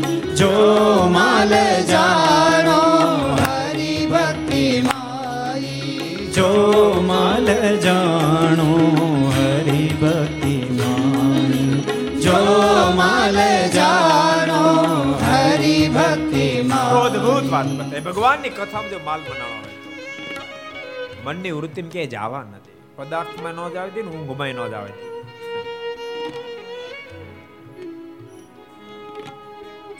ને પદાર્થમાં ગઈ ન ગઈ તો આપણને બહુ ખબર ન પડે. ઊંઘમાં જે તરત ખબર પડી જાય. ક્યાંય વૃત્તિ જવા શ્રદ્ધા, ભક્તિ, સમાયુક્તા નાન્ય કાર્ય શું લાલ અતિ શ્રદ્ધાવાન બની, અતિ તીવ્રતા, અતિ અહોભાવથી કથાનું શ્રવણ કરે. ભક્તિમાને પ્રેમે સહિત, પ્રભુને પામવાની અપેક્ષાથી, આશાથી, સંસારના આ વિટંબણમાંથી બહાર નીકળવાની ઈચ્છાથી કથાનું શ્રવણ કરે. શ્રદ્ધા ભક્તિ સમાયુક્ત, નાન્ય કાર્ય લાલ, બીજી કોઈ અપેક્ષા ના હોય. અપેક્ષા રહિત બની આ કથાનું શ્રોતા શ્રવણ કરે. કથા જ્યારે સાંભળવા બેસે ને ત્યારે લાંબા પગ કરી ન સાંભળે. ઢીચણથી પગને બાંધીને કથાને ન સાંભળે. બીજ ત્રીજી વાતો કરતો કરતો કથા ન સાંભળે. બીજ ત્રીજી વસ્તુ ખાતો ખાતો કથા ન સાંભળે.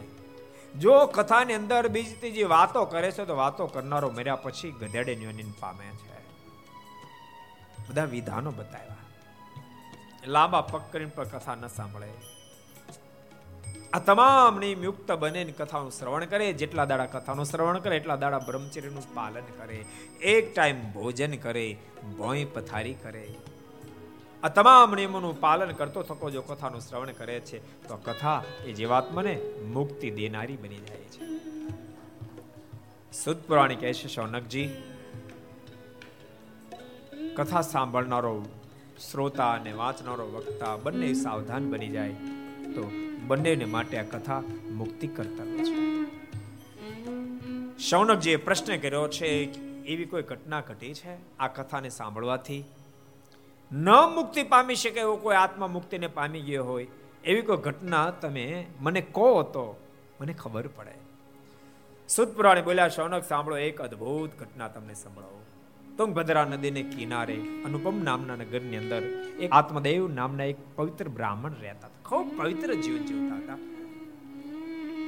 એમની ઘેરે ધુંધુલી નામની પત્ની હતી. પોતાનું જીવન દિવ્ય હતું. પણ એક વાતની ખોટ હતી, એની ત્યાં કોઈ સંતાન નહોતું. ધૂંધુલી માથા ભારી હતી. એનાથી થાકી જાય આત્મદેવને એક અપેક્ષા રહેતી હતી, મારે ત્યાં એકાદ દીકરાનો જન્મ થાય. તો એને સહારે જિંદગી જીવું. આ ધૂંધુલીથી તો હવે હાવ સાવ હારી ચૂક્યો છે. ઝઘડા ખોર ભયંકર હતી. એ તો જેને ધૂંધુલી ભટકાણો એને ખબર પડે. હમણાં જે ગરીબ મને ફોન આવ્યો બે ચાર દાડા પહેલા. મને કે સ્વામી, તમે વારે વારે કહો છો, થોડું લેટ ગો કરું, થોડુંક લેટ ગો કરું, થોડુંક લેટ ગો કરું. કેટલું કરું કે? મેં કીધું કેમ એ કે જો વાસણ ઉઠું છું. કપડા હું ધોઉં છું. તમે નહીં માનો, રોજ સાંજની રસોઈ હું બનાવું છું. અને તોય બે, બબ્બે કટકા ગાળી દે, બબ્બે કટકા ગાળી દે. કેટલું સહન કરું સવારે વહેલો હું જાગું, નાસ્તો હું તૈયાર કરું કમ્પ્લીટ કરું, પછી જાગે કે. હવે કેટલું મારે સહન કરું મેં કે હવે મારો વધારે ન કહેવાય. ઘણી તારી કેપેસિટી કહેવાય. ન કહેવાય? આ ઓછી કેપેસિટી કહેવાય? દુલા કાકા ઘણી કેપેસિટી ન કહેવાય? તારે. પણ ધૂંધુલી આવી જતી આત્મદેવ બિચારા થાકી ગયા. મનો એમ તો એકાદ સંતાનની પ્રાપ્તિ થાય, તો એના સહારે જિંદગી જીવાય. પણ ઠાકોરની મરજી કંઈક અલગ હતી. આત્મદેવને કોઈ સંતાનને અનેક તીર્થ વ્રત દાનો કર્યા, પણ ફળશ્રુતિ પ્રાપ્ત ન થઈ. થાય કે આત્મદેવ નક્કી કર્યું જીવનને ટૂંકાવી નાખો. અને જીવનને ટૂંકાવવા માટે તુંગભદ્રા નદીને કિનારે આવીને જ્યાં પાણી પડવા ગયા, એ જ વખતે કોઈ સંન્યાસી મહાત્મા ત્યાં આવ્યા છે ને રોક્યા છે. અરે ભૂદેવ, શા માટે મરો છો? આ સુંદર માળાનો દેહ મરવા માટે નથી મળ્યો, મુક્તિ પામવા માટે મળ્યો છે. આને પાડી ન નખાય. બોલતા દોડતા જઈ આત્મદેવનું કાંડું પકડ્યું છે. નહીં મરો. આ મોંઘો માળાનો દેહ નહીં પાડી નાખો. શા માટે મારું શું દુઃખ છે? આત્મદેવના મુખમાંથી શબ્દો નીકળ્યા છે, મહાત્માજી. દુઃખનું શું વર્ણન કરું? ભયંકર કંકાસ વાળી નારી મળે છે સંતાન કોઈ નથી. હવે કેમ જીવવું? આપ કૃપા કરો. મારે ત્યાં સંતાનની પ્રાપ્તિ થયો આશીર્વાદ આપો. આપ કહો, મારે ત્યાં સંતાનની પ્રાપ્તિ થશે કેમ? આપ આશીર્વાદ આપો.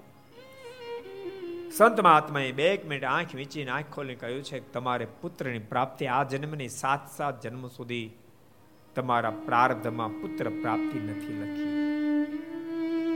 અને આટલા શબ્દ સાંભળતાની સાથે આત્મદેવ કે તમે મારું કાંડો છોડી દો. કેમ? મરવા દો મને. બહુ પ્રકારે સમજાય શા માટે મરો તો પુત્રશ્ય ગતિ નાસ્તી. પુત્રહીનની ગતિ થતી નથી.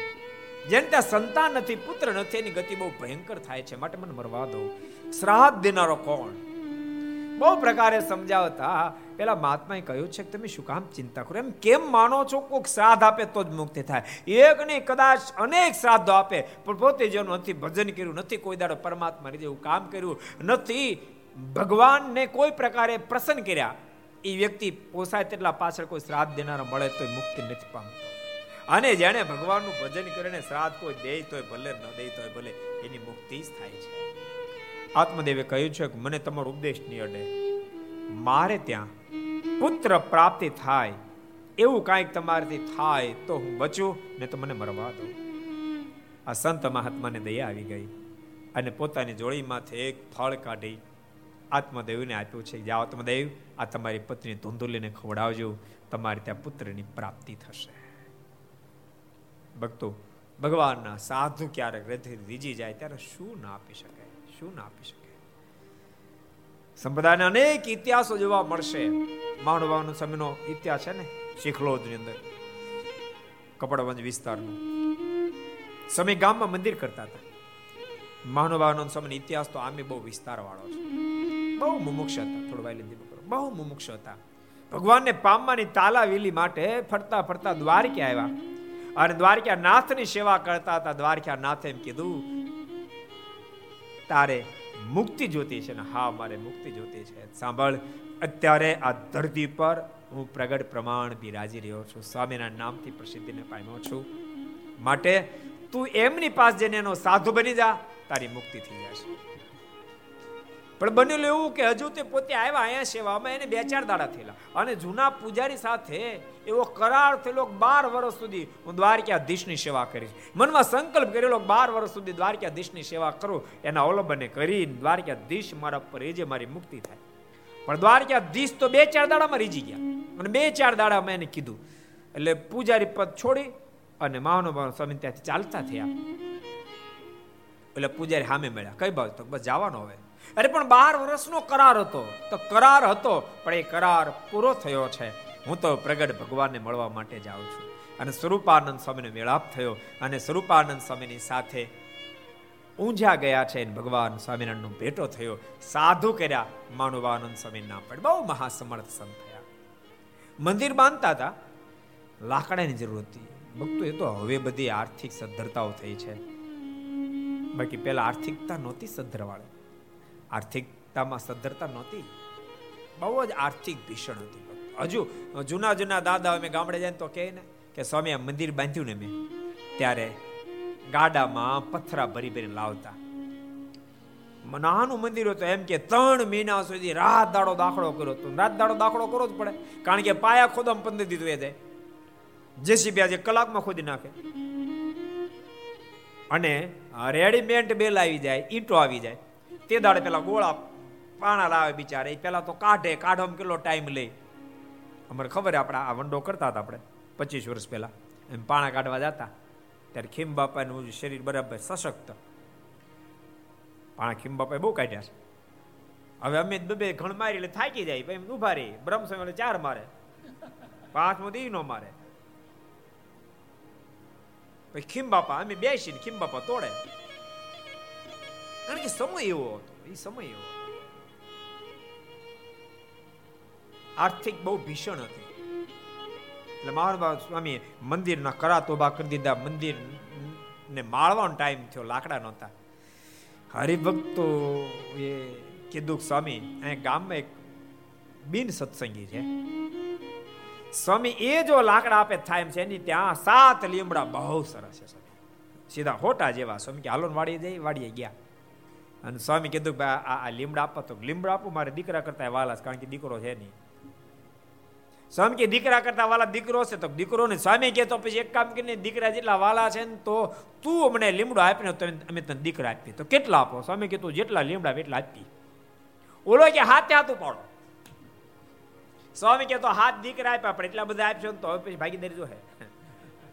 સ્વામી કે, અમે તને સાત દીકરા આપીએ, પણ એમાંથી અડધા તારા, અડધા મારા.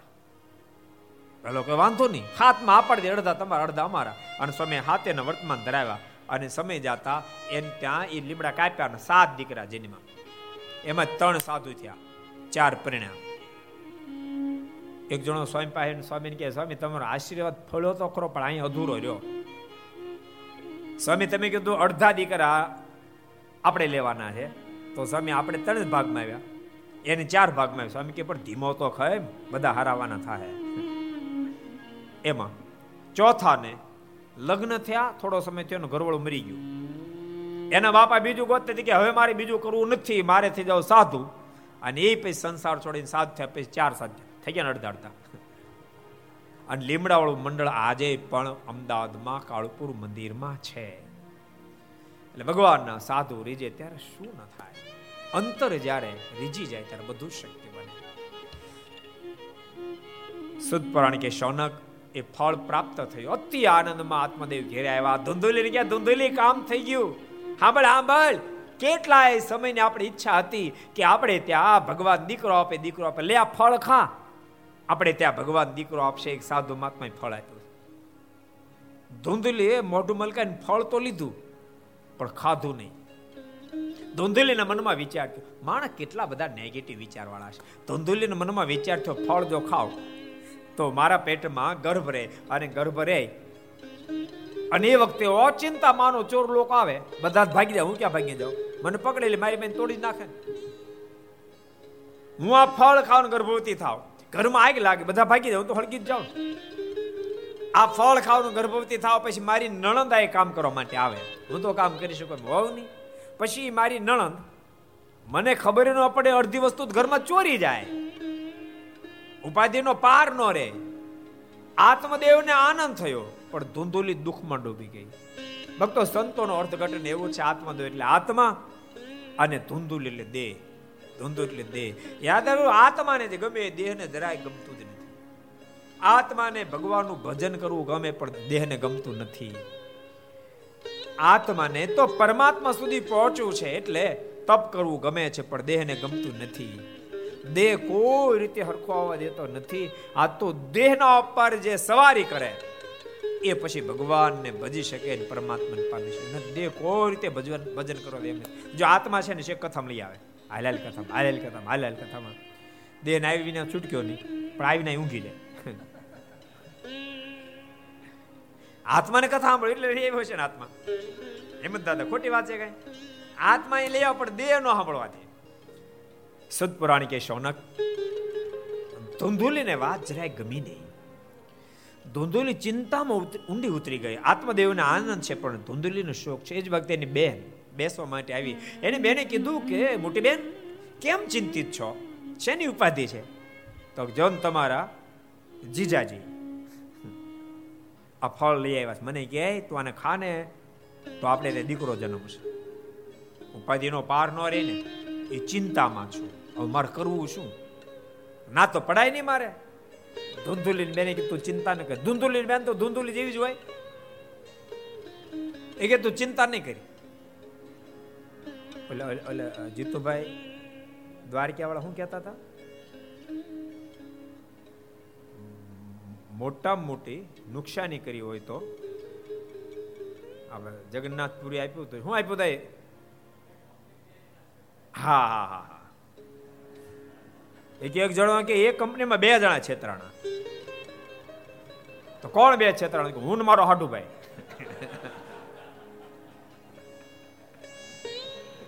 એમ આત્મદેવે છેતરાણા અને ધૂંધુલી બેન જાગે છે એને એટલે આત્મદેવના હાડુ છેતરાણા જશે કે નહીં છેતરાણા હોય? તો વિવેક, તારા હાડુભાઈ છેતરાણા છે નહીં છેતરાણા? સાચું બોલજો. છેતરાઈ ગયા છે ને? જો.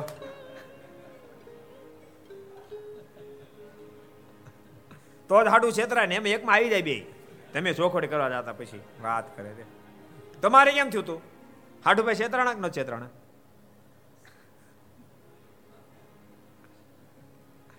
ઠંડા પડી ગયા, અહીંથી લાઈવ જોતા હોય તમે પૂછો તે પછી. અમારે ઉતારે જવાનું છે ને. ધુંધુલીની બેને કીધું કે, બેન, તું ચિંતા નહીં કરીશ. સાંભળ, હું ગર્ભવતી છું. આ ફળ છે તું ગાયને ખવડાવી દે. અને મને જ્યારે સંતાનની પ્રાપ્તિ થશે, અત્યારે તું ઢોંગ શરૂ કરી દે. મારા પેટમાં બાળકનો ઉછેર થઈ રહ્યો છે. અને મારે ત્યાં બાળક જન્મશે હું તને આપી જઈશ. ધૂંધલી તો મોજમાં આવી ગઈ અને ફળ લઈને ગાયને ખવડાવી દીધું. સદપ્રાણી કે શોનક સમય પે સમય વ્યતીત થવા માંડ્યો અને ઘટના ઘટી. ધૂંધુલીની બેનની ઘેરે દીકરાનો જન્મ થયો.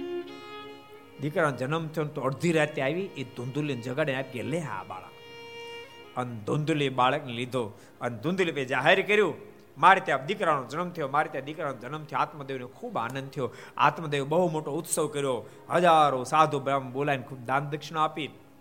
અને સુતપુરાણી કહે છે શૌનકજી બીજી દિવસે પાછી કહેવા માંડી, ખબર નહીં, મારે દૂધ આવતું નથી, મારી બહેનને ત્યાં. દીકરાનો જન્મ થયો તો સંતાનનો પડે એ કસુવાડમાં મૃત્યુ પામ્યો છે. તમે કહેતા હો તો મારી બેનને થોડા દિવસ તેડી આવું, તો આ બાળકને ધવડાવે. આત્મદેવને તો અત્યારે આનંદનો કોઈ બહારનો તેણે કીધું, વાંધો નહીં, આપણે ત્યાં ક્યાં રોટલાની તાણી? તેડીએ તારી બેનને એની બેનને તેડી આવ્યા ધૂંધુલીના બાળકને દવડાઈને મોટો કરવા લાગે છે. પણ સમય પે સમય વ્યતીત થતા ત્રણેક મહિના જ્યાં વ્યતીત થયા, તો પેલું ફળ જે ગાયને ખવડાવ્યું હતું, એ ગાયની કુખે વછરૂનો જન્મ થવાનો બદલે એક બાળકનો જન્મ થયો છે. ભક્તો, ભારત દેશના મહાપુરુષો, શું ઊંચાઈ છે તમે કલ્પના તો કરો? એને આપેલો આશીષ આશીર્વાદ કદી ફેલ ન થાય. એને ત્યાં પુત્રનો જન્મ થયો. આખું ગામ જોવા માટે એકઠું થયું. લોકો પરસ્પર વાતો કરવા માંડ્યા તો ગજબ થઈ. અરે, પ્રથમ તો આત્મ દેવને ત્યાં સંતાન હતું એના બદલે આત્મદેવને ત્યાં દીકરાનો જન્મ થયો અને એની ગાયને પણ દીકરાનો જન્મ થયો. આત્મદેવ તો ભાગશાળી થઈ ગયા. પણ એ બાળકના કાન મોટા છે, પંડિતોની પાસે બંનેના નામકરણ સંસ્કાર જોડાવી અને નામો પાડ્યા છે. ધુંધુલી દીકરા નામ ધુંધુકારી રાખ્યું છે અને ગાય થકી જન્મ થયો છે અને કાન ગાયના જેવા છે, માટે નામ ગોકર્ણ રાખ્યું. સુદ પુરાણી કહે શૌનક ધીમે ધીમે કરતા બંને પુત્રો મોટા થવા લાગ્યા છે. કેત કાલે તવ જાતો તરુણો તને આવરો. ગોકર્ણ પંડિતો જ્ઞાને ધંધુકારી મહાખલા. જેમ જેમ બંને બાળકો મોટા થવા માંડ્યા, તેમ તેમ બંનેની અંદર ગુણ અને દોષો દેખાવા લાગ્યા છે. ધુંધુકારીનો દીકરો ધુંધુકારી મહાખળ થયો છે અને ગોકર્ણ મહાન પંડિત જ્ઞાની બન્યા છે. ધુંધુકારી તો મીઠ ખાતો થઈ ગયો, શરાબ પીતો થઈ ગયો, વિચાર જેવા પાપા માર્ગે જાતો થઈ ગયો, ચોરીઓ કરવા માંડ્યો અને અનેક એવા મિત્રોની સાથે ફરવા લાગ્યો છે. અને રૂપિયાની જરૂર પડે વારંવાર એટલે આત્મદેવની પાસે રૂપિયા માગે, ધુંધુલીની પાસે રૂપિયા માગે, રૂપિયા ન આપે તો આત્મદેવને માર માર્યા છે. આત્મદેવ બહુ દુઃખી બન્યા છે. અતિ દુઃખી બનેલા આત્મદેવ ગોકર્ણને કીધું છે કે આના કરતા મને જીવન ટૂંકાવી નાખવાનો સંકલ્પ થાય છે. એ વખતે ગોકર્ણજી બહુ અદભુત ઉપદેશ આપ્યો છે. પિતાજી, આ માણસનો દેહ બહુ મોંઘો મળ્યો છે આને પાડી ન ખાય. અને પિતાજી, કોણ દીકરો કોણ બાપ? એમ માનો કોઈ મારો દીકરો છે જ નહીં. જગલમાં જાય પરમાત્માની આરાધના કરી લો. ભગવાનની આરાધના કરવા માટેની વાત સાંભળતા આત્મદેવને આ પડે છે અને આત્મદેવી ભગવાનની આરાધના કરવા માટે જતા રહ્યા છે. ગોકર્ણજી તો મહાન જ્ઞાની પુત્ર છે, જેને કારણે ગોકર્ણજીએ આત્મદેવને સાચો માર્ગ બતાવ્યો છે. વિહલ્લાલજી મારના શબ્દો જોયો તો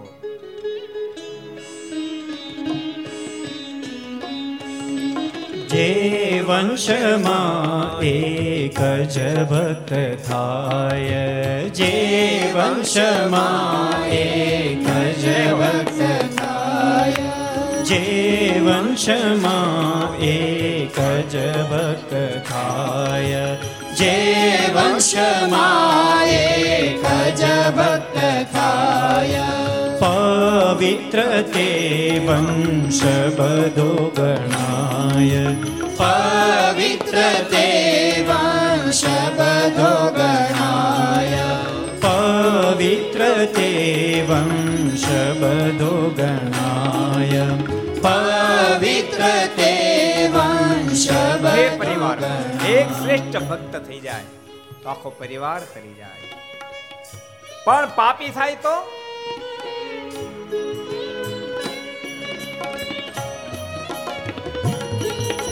જો પાપી મોટો કુળ માહી થાય જો પાપી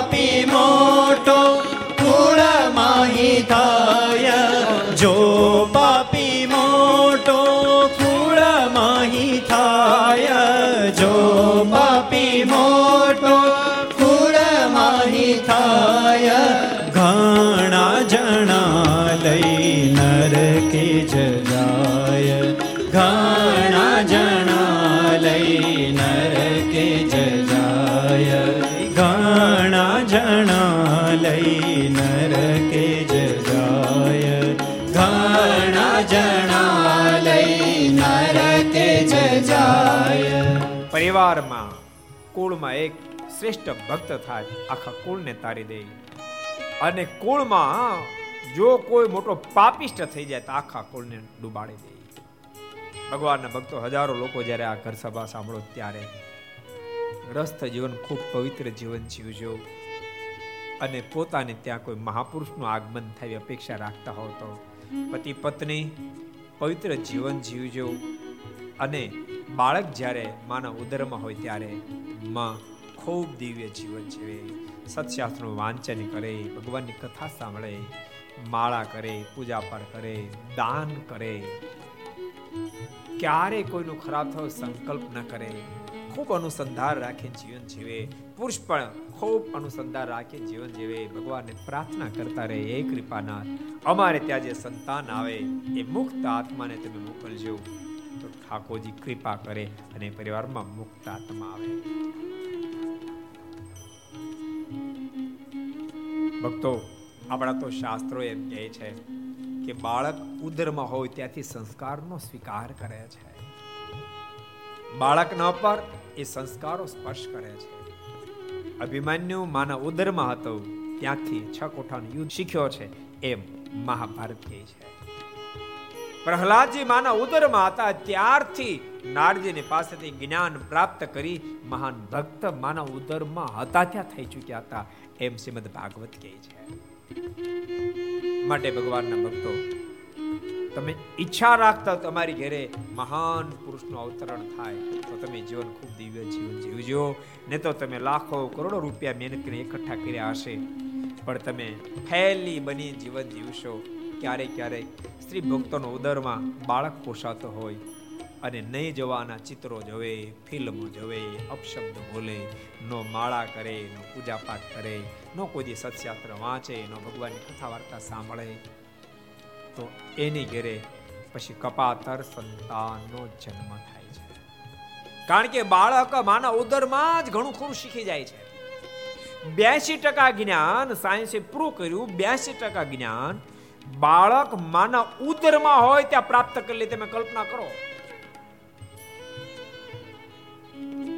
પછી તો ખાલી ઉપરથી અઢાર ટકા પ્રાપ્ત કરવાનું છે. માટે ડાહ્યા પુરુષો ખૂબ હટકો રાખે. શુદ્ધ પુરાણ કે શૌનક, આત્મદેવ તો જતા રહ્યા. ગોકર્ણજીના મનમાં પણ એમ થયું કે હું પણ યાત્રા કરી આવું. ગોકર્ણજી યાત્રા કરવા નીકળી ગયા. હવે ધૂંધુલ એકલી બચી. ધંધુકાર્યને મોકો મળી ગયો. ભાઈએ ઘરમાં નથી, પિતાએ ઘરમાં નથી, પછી તો બે ફામ રાત્રે શરાબ પીનારો ધંધો કરે, દિવસે પણ શરાબ પીવા માંડ્યો છે. વેશ્યાઓનો સંગી થયો છે. એમાં રૂપિયા તો દોઈ ધુંધુલી પાસે માંગણે કરે, મામન રૂપિયા મામન રૂપિયા ધુંધુલી પાસે હતા, ત્યાં સુધી ધુંધુલી આપ્યા કર્યા, પણ રૂપિયા ખલાસ થઈ ગયા. એક ફેરી ધુંધુલીની પાસે આવીને કહ્યું છે કે, મામને આટલા રૂપિયા ધુંધુલી કીધું, બેટા ઘરમાં નથી. અને હોટો લીધો. મારી બેન તોડી જ નાખી. ધુંધુલી બુમા બૂમ કરે ભાઈશા મને મારેમાં ભાઈશા મને મારેમાં નથી ઘરમાં રૂપિયા, નથી ઘરમાં રૂપિયા. પણ સાંભળે કોણ? ખૂબ માર માર્યો છે. ઘરમાં રૂપિયા તો નહોતા, પણ ઘરમાં કાંઈ દાગીના હશે એને લઈ ધુંધુકારી જતો રહ્યો છે. ધુંધુકારી જાતાની સાથે ધુંધુલીના મનમાં વિચાર થયો, આના સંગે મારે કેમ જિંદગી જીવી ધુંધુલીએ કોમાં તુબકો મારી, જિંદગીને પૂરી કરી છે. યાદ રાખજો, ધુંધુલીને જે સહન કરવું પડ્યું છે, એનું કારણ ધુંધુલી પોતે સ્વયં છે. ધુંધુલીને કુખે તો બાપ ગોકર્ણ જેવા એક મહાપુરુષ અવતાર લેવાનો હતો. ધુંધુલી તો એક મહાપુરુષની માં બનવાની હતી. પણ ધુંધુલીએ સ્વયં સ્વયં ગુમાયો. જેને પરિણામે ધુંધુલી ગોકર્ણીની માં બનવાનું બદલે ધુંધુકારીની માં બની છે. ધુંધુલીના પાપે કોકને ત્યાં જન્મેલું પાપ ધુંધુલી પોતાની ઘેરે લઈ આવી છે. ધુંધુલીએ ખોદેલો ખાડો, એમાં ધુંધુલીને જ પડવાનો વારો આવ્યો છે. સુદ પુરાણ કે શૌનક ધુંધુલી મૃત્યુ પામી. એનો લેશ માત્ર ધુંધુકારીને ખેદ ન થતી ઉલટાનો મનમાં વિચાર થયો. આશ હવે કોઈ રોકનારું ટોકનારું નથી. બેફામ ધંધોકારી બની ગયો છે. નબળા મિત્રોની સાથે ચોરી, લૂંટફાટ વગેરે વગેરે કરે છે. એક દાડો રાજાનો ખજાનો ફાડ્યો છે. રાજાનો ખજાનો ફાડી અઢળક ધન લાવી વેશ્યાઓને અર્પણ વેશ્યાઓના મનમાં વિચાર થયો કે આ પાપી રાજાનો ખજાનો ફાડીને ધન લાવ્યો છે. આની વાર તો આવશે. આ તો પકડાશ ભલે, આપણી પકડાઈ જશે. આના ભૂકા નીકળશે, આપણે ભૂકા નીકળશે. એના કરતા એક કામ કરીએ. આપણને ધને મળે ને આપણને કાંઈ ન થયું કરી લેવું છે. આમ નિર્ધાર કરી, ધંધુકારીને ખૂબ જમાડ્યો છે. ઉપરથી શરાબ પાયો. અને ધંધુકારી જ્યારે નિદ્રાધીન થયો ત્યારે જે ઢોલિયા ઉપર ધંધુકારી સૂતો છે, એ ઢોલિયા પર એને દોરડાથી બાંધ્યો છે. ધંધુકારી જાગૃત બની ગયો. પણ હવે જાય ક્યાં? એ બૂમા બૂમ ન કરે એટલા માટે એના મોઢામાં ધગધગતા કોલસા નાખ્યા છે. મુંજાય અને ધંધુકારીનું મૃત્યુ થયું છે. ઘરમાં જ ખાડો કરી ધંધુકારીને દફનાવી દીધો છે. ભક્તો નબળો સંગ વહેલાજી મારના શબ્દો છે.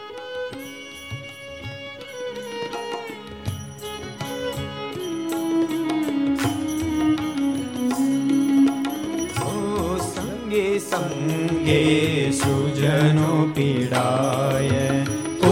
સંગે સંગે સુજનો પીડાય કો સંગી સંગે સુજનો પીડાય કો સંગી સંગે સુજનો પીડાય હે સંગનો દોષ સદા ગણાય તે સંગનો દોષ સદા ગણાય તે સંગનો દોષ સદા ગણાય તે સંગનો દોષ સદા ગણાય લોહી પીને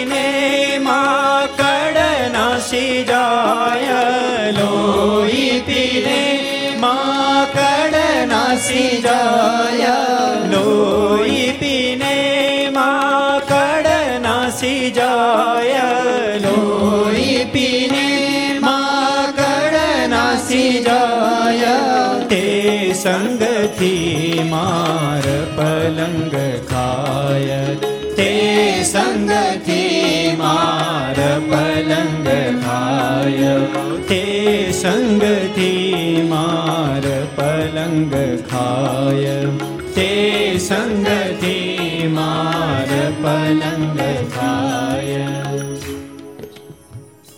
બોલતા નહીં પલંગનો સંગ માકડ કરે માકડનો સંગ પલંગ કરે પલંગ તો માણસને આરામ આપનારી છે, પણ એને સંગ માકડનો કર્યો. માણસને કરડે, ઓલો જાગી અને પલંગને ધોકા, માકડ તો ક્યાંક આગો પાછો થઈ જાય. એમ નબળાને સંગે બાપ બહુ જ પીડા સહન પેલું દ્રષ્ટાંત છે ને, એક ગાય. એને એને એનો ધણી રોજ ધણમાં મૂકવા માટે આવે. પણ એક દાડો ધણમાં મૂકવા માટે આવ્યો ને, તો ધણ જતું રહ્યું. એટલે ગાય બેચારી મુંજાને ઊભી હતી. એક રેઢિયાર ગાય મળી ગઈ.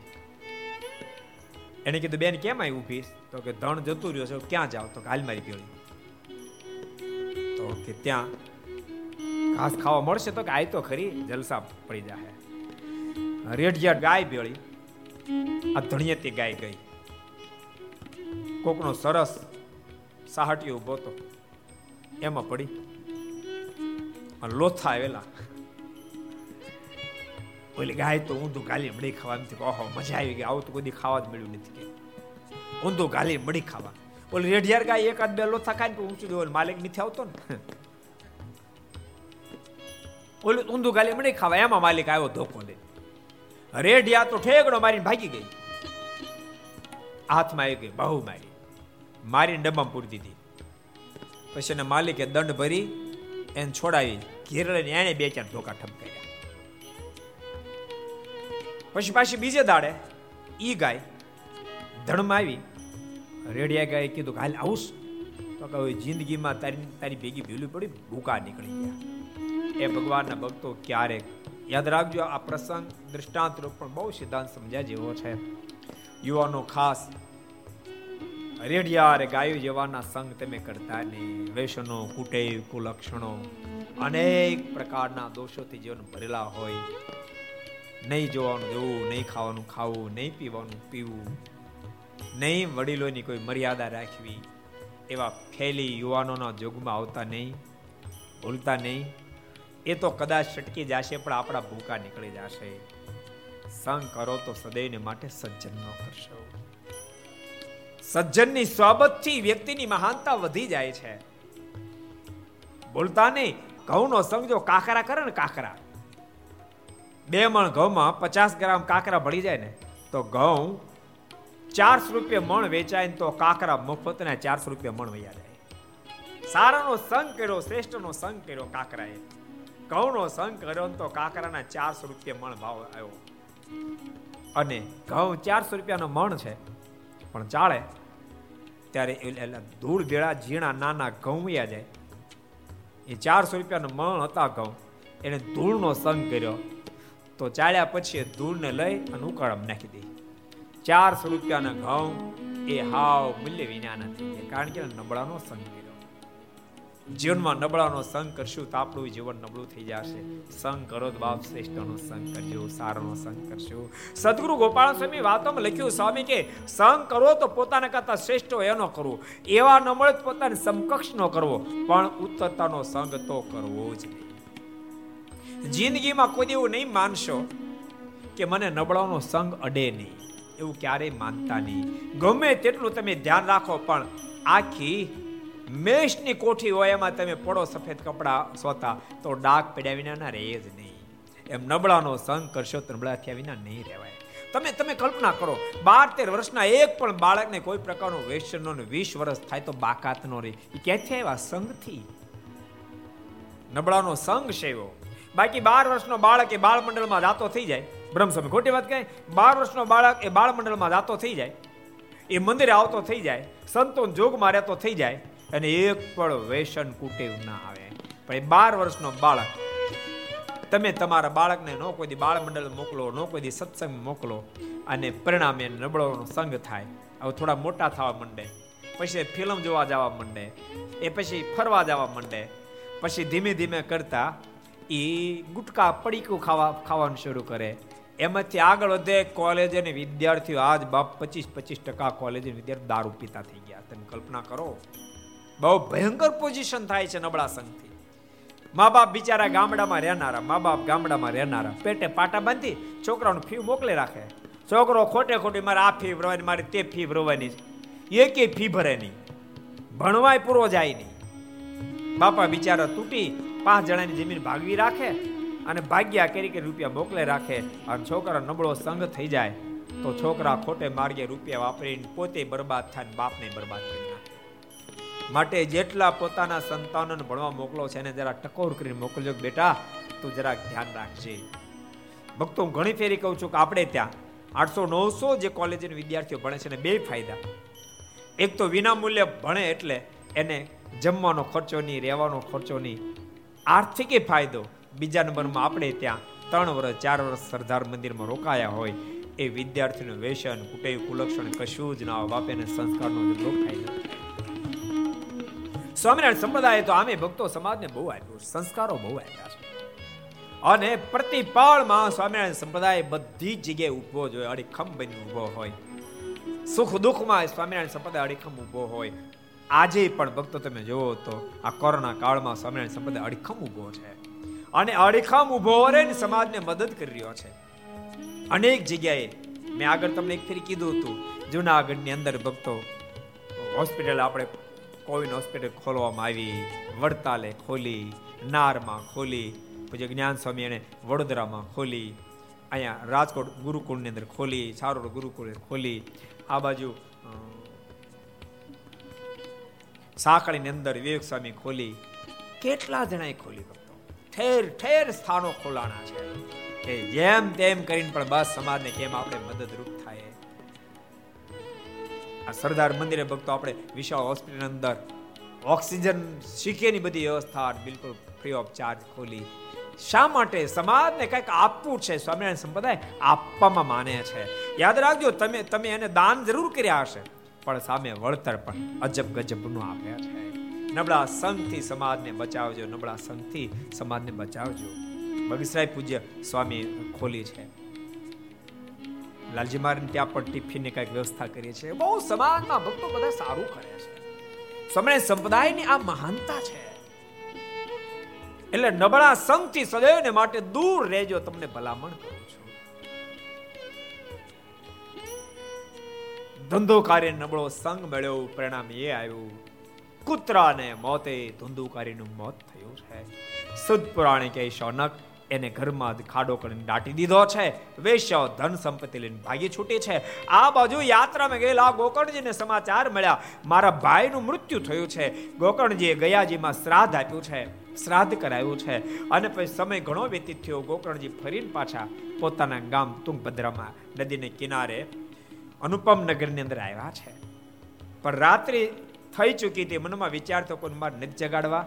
રાત્રે પોતાનું ઘર ખોલી થોડું ઘણી સાફ સફાઈ કરી અને જ્યાં સૂતા. પણ હજુ તો ઊંઘ ન ત્યાં આવી, ત્યાં ભયંકર અવાજો થવા માંડ્યા. અને થોડી વાર અગ્નિના ભડકા દેખાવા લાગ્યા. થોડી વાર માથા વિનાના માણસો દેખાય. આ ઘટના જોતાની સાથે ગોકર્ણજી કીધું કોણ છો તમે? રુદનનો અવાજ આવી રહ્યો છે. પણ બોલાતો નથી. ગોકર્ણજી સમજી ગયા કે પ્લેત કોઈ આત્મા છે, પણ બોલી શકતો નથી. પોતે હાથમાં પાણી લઈ મંત્ર થઈને મંત્રી અને જ્યાં પાણીનો છંટકાર કર્યો, એ જ વખતે અવાજ આવ્યો છે, હે ગોકર્ણા બાપ, હું તારો સગો ભાઈ ધુંધુકારી છું, પ્લેત્ય અને પાનો છું. ગોકર્ણજી કીધું, પણ તારી પાછળ તો મેં શ્રાદ્ધ કરાયું. શું તારી મુક્તિ નથી થઈ? મેં એટલા બધા પાપો કર્યા, એક શ્રાદ્ધ શું પડે એક લાખ શ્રાદ્ધ કરાય ને, તોય મારી મુક્તિ થાય એમ નથી. ભાઈ, મને આમાંથી છડાયો, મને છોડાય. મેં બહુ પાપો કર્યા જેને કારણે મારું બ્રાહ્મણ પણ નષ્ટ થઈ ચૂક્યું છે. ગોકળજીએ કીધું છે કે અત્યારે તું તારે સ્થાને જા. અવશ્ય મેં કાલે હું વિદ્વાનોને પૂછીને તારી મુક્તિનો ઉપાય બતાવીશ અને ઉપાય કરીશ. બીજે દાડે અનેક વિદ્વાનોને પૂછ્યું છે કે પ્લેત્યોને પામેલો ધંધોકારી એમાંથી મુક્ત કેમ થાય? બધા અલગ અલગ રસ્તાઓ બતાવે પણ તું પ્લેત્યોની માથે નીકળવાનો રસ્તો જ્યારે ન મળ્યો, ત્યારે પંડિતોએ કહ્યું છે, ગોકર્ણજી, એક કામ કરો, તમે તો સમર્થ છો, સૂર્યનારાયણને પૂછો, સૂર્યનારાયણ ઉત્તર આપશે. અને સૂર્યનારાયણ જ્યારે ઉદિતથી આપ અધર આવ્યા છે, ત્યારે ગોકર્ણજી પાણીની અંજલી લઈ સૂર્યનારાયણને છાંટે છે. સૂર્યનારાયણનો રથ ઊભો રહ્યો છે. પ્રશ્ન કર્યો, મારો ભાઈ પ્લેત્યોને પામ્યો છે. એની મુક્તિ કેમ થાય? સૂર્યનારાયણ કીધું છે કે, એને તમે શ્રીમદ ભાગવતની કથા સંભળાવો. ધંધોકારીની મુક્તિ થશે. તમે કલ્પના કરો, એક જ બાપના કહેવાતા બે દીકરાઓ, એક પ્લેત્યોને પામ્યો અને બીજો સૂર્યનારાયણની રથની ગતિને રોકી શકે. સુદ પુરાણી કહે છે, શૌનકજી ધંધોકારીની પાછળ. શ્રીમદ ભાગવતની કથા બેસાડવામાં આવી છે. ગોકર્ણજીએ કથાને વાંચવાનો પ્રારંભ કર્યો છે. પણ કથાનો પ્રારંભ થયો. એ જ વખતે સપ્રેતોપી તદાયા. ત્યાં પ્રેત પ્લેત્યોને પામેલો ધંધુ કરે આવ્યો છે. સ્થાનને ગોતવા લાગ્યો, પણ કોઈ સ્થાન મળતું નથી.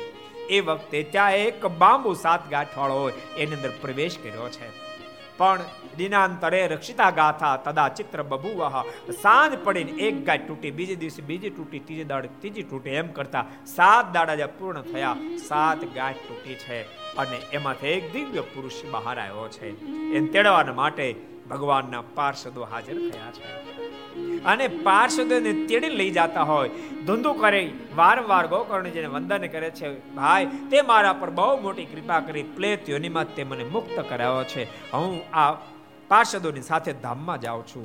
ગોકર્ણજીએ પાર્ષદોને પ્રશ્ન કર્યો, કથા તો ઘણા બધાએ સાંભળી, તો મુક્તિ એક ધંધુકારીની કેમ? સાંભળો. બાકીના બધા સાંભળવા ખાતર સાંભળે છે. પણ દિલ દઈને, મન દઈને તો માત્ર એક ધુંધુકારી સાંભળી હતી. એવી રીતે જો કથા સાંભળવા આવે તો મુક્તિ થાય. અને ફરી શ્રાવણ માસ જ્યારે આવ્યો, ત્યારે ગોકર્ણજી કથા બેસાડી બધે ખૂબ ધ્યાનથી કથા સાંભળી. કથા પૂર્ણ થતાની સાથે તમામ સાંભળનારાની મુક્તિથી તમામ મોક્ષ પદને પામ્યા છે. સદપુરાણી વર્ણન કરે શૌનકજી આવી રીતે મેં તમને કથાનો મહિમા કીધો. પણ આ કથા જ્યારે ગોકર્ણજી સંભળાવી રહ્યા હતા, એ જ વખતે ત્યાં અનેક ભગવાનના પાર્ષદો આવ્યા છે. ધ્રુવ, ઉદ્ધવ, નારદ વગેરે અનેકનું આગમન થયું છે. સ્વયં પરમાત્માએ પણ દર્શન આપ્યા છે. પરમાત્માએ દર્શન આપીને કહ્યું છું તમારી પર રાજી થયો? કાંઈક માગો. અને બધાને જ્યારે માગો અને કીધું ત્યારે બધાએ વિનંતી કરીએ છીએ હે કૃપાનાથ, આપ જો રાજી થયો આપની પાસે માગીએ છીએ. न गाह गाथा सुच सर्वभक्ते रेभिस्त्वया भाव्यमिति प्रयत्ना न गाह गाथा सुच सर्वभक्ते रेभिस्त्वया भाव्यमिति मनोरथोऽयं परिपूरणीयः तथेति चोक्त्वान्तर्धीयताच्युतः तथेति चोक्त्वान्तर्धीयताच्युतः એ કૃપાનાથ આપ જો રાજી થયા હોત આપને અમે પ્રાર્થના એ કરીએ છીએ અત્યારે આપ જેમ દર્શન દેવા માટે પધાર્યા તેમ જ્યાં જ્યાં કથા થાય ત્યાં ત્યાં આ સર્વે પાર્ષદોની સાથે આપ કથામાં પધારજો પરમાત્માએ વચન આપ્યું છે સુદ પુરાણે ત્યારબાદ ક્યારે ક્યારે કથા થઈ વગેરે વગેરે વાતને સંભળાવી મહાત્મા ભાગને પૂર્ણ કર્યો છે તો આપણે પણ મહાત્મા ભાગને પૂર્ણ કરતા આવો પરમાત્માના ચરણામાં અર્પણ કરીએ कायेन वाचा मनसेन्द्रियैर्वा बुद्ध्यात्मना वा प्रकृते स्वभावा करोमि यद्य सकलं परस्मै नारायणायेति समर्पयामि नारायणायेति समर्पयामि મહાત્મા ભાગને પૂર્ણ કરી હવે શ્રીમદ ભાગવતનો પ્રારંભ શુદ્ધ પૌરાણિક રિયાઝ પર એક કથાના આપણે આવતીકાલે બરાબર રાત્રે સાડા આઠ વાગે શ્રવણ કરશું. અત્યારે પરમાત્માના મંગળમય નામ સાથે આવો કથાના આપણે વિરામ આપીએ. એ શબ્દોની સાથે આવો આપણે પાંચ મિનિટ ધૂની સાથે કથા વિરામ. સ્વામી નારાયણ નારાયણ નારાયણ, સ્વામી નારાયણ. સ્વામી નારાયણ નારાયણ નારાયણ સ્વામી નારાયણ નારાયણ નારાયણ. સ્વામી નારાયણ સ્વામી નારાયણ સ્વામી નારાયણ સ્વામી નારાયણ સ્વામી નારાયણ સ્વામી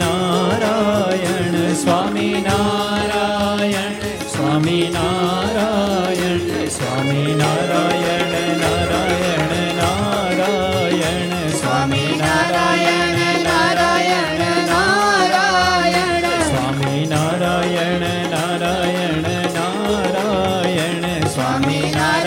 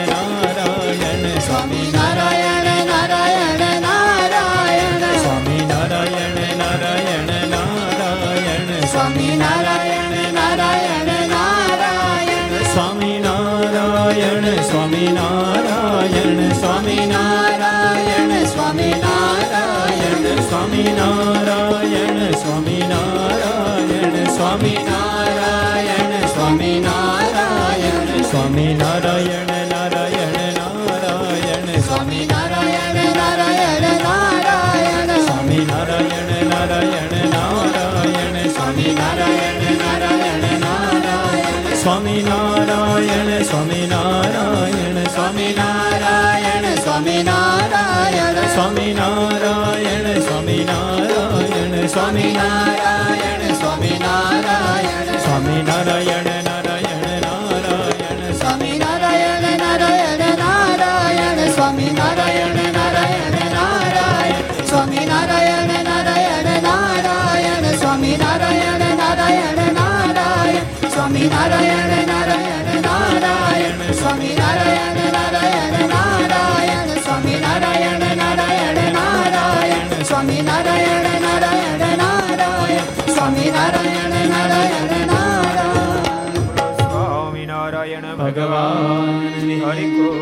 મહારાજ બાલ કૃષ્ણલાલ રામચંદ્ર ભગવાન રાધારમણ દેવ લક્ષ્મી નારાયણ દેવ નારાયણ દેવ ગોપીનાથજી મહારાજ મદન મોહનજી મહારાજ ભંજન દેવ નમઃ પાર્વતી પદય હર હર મહાદેવ.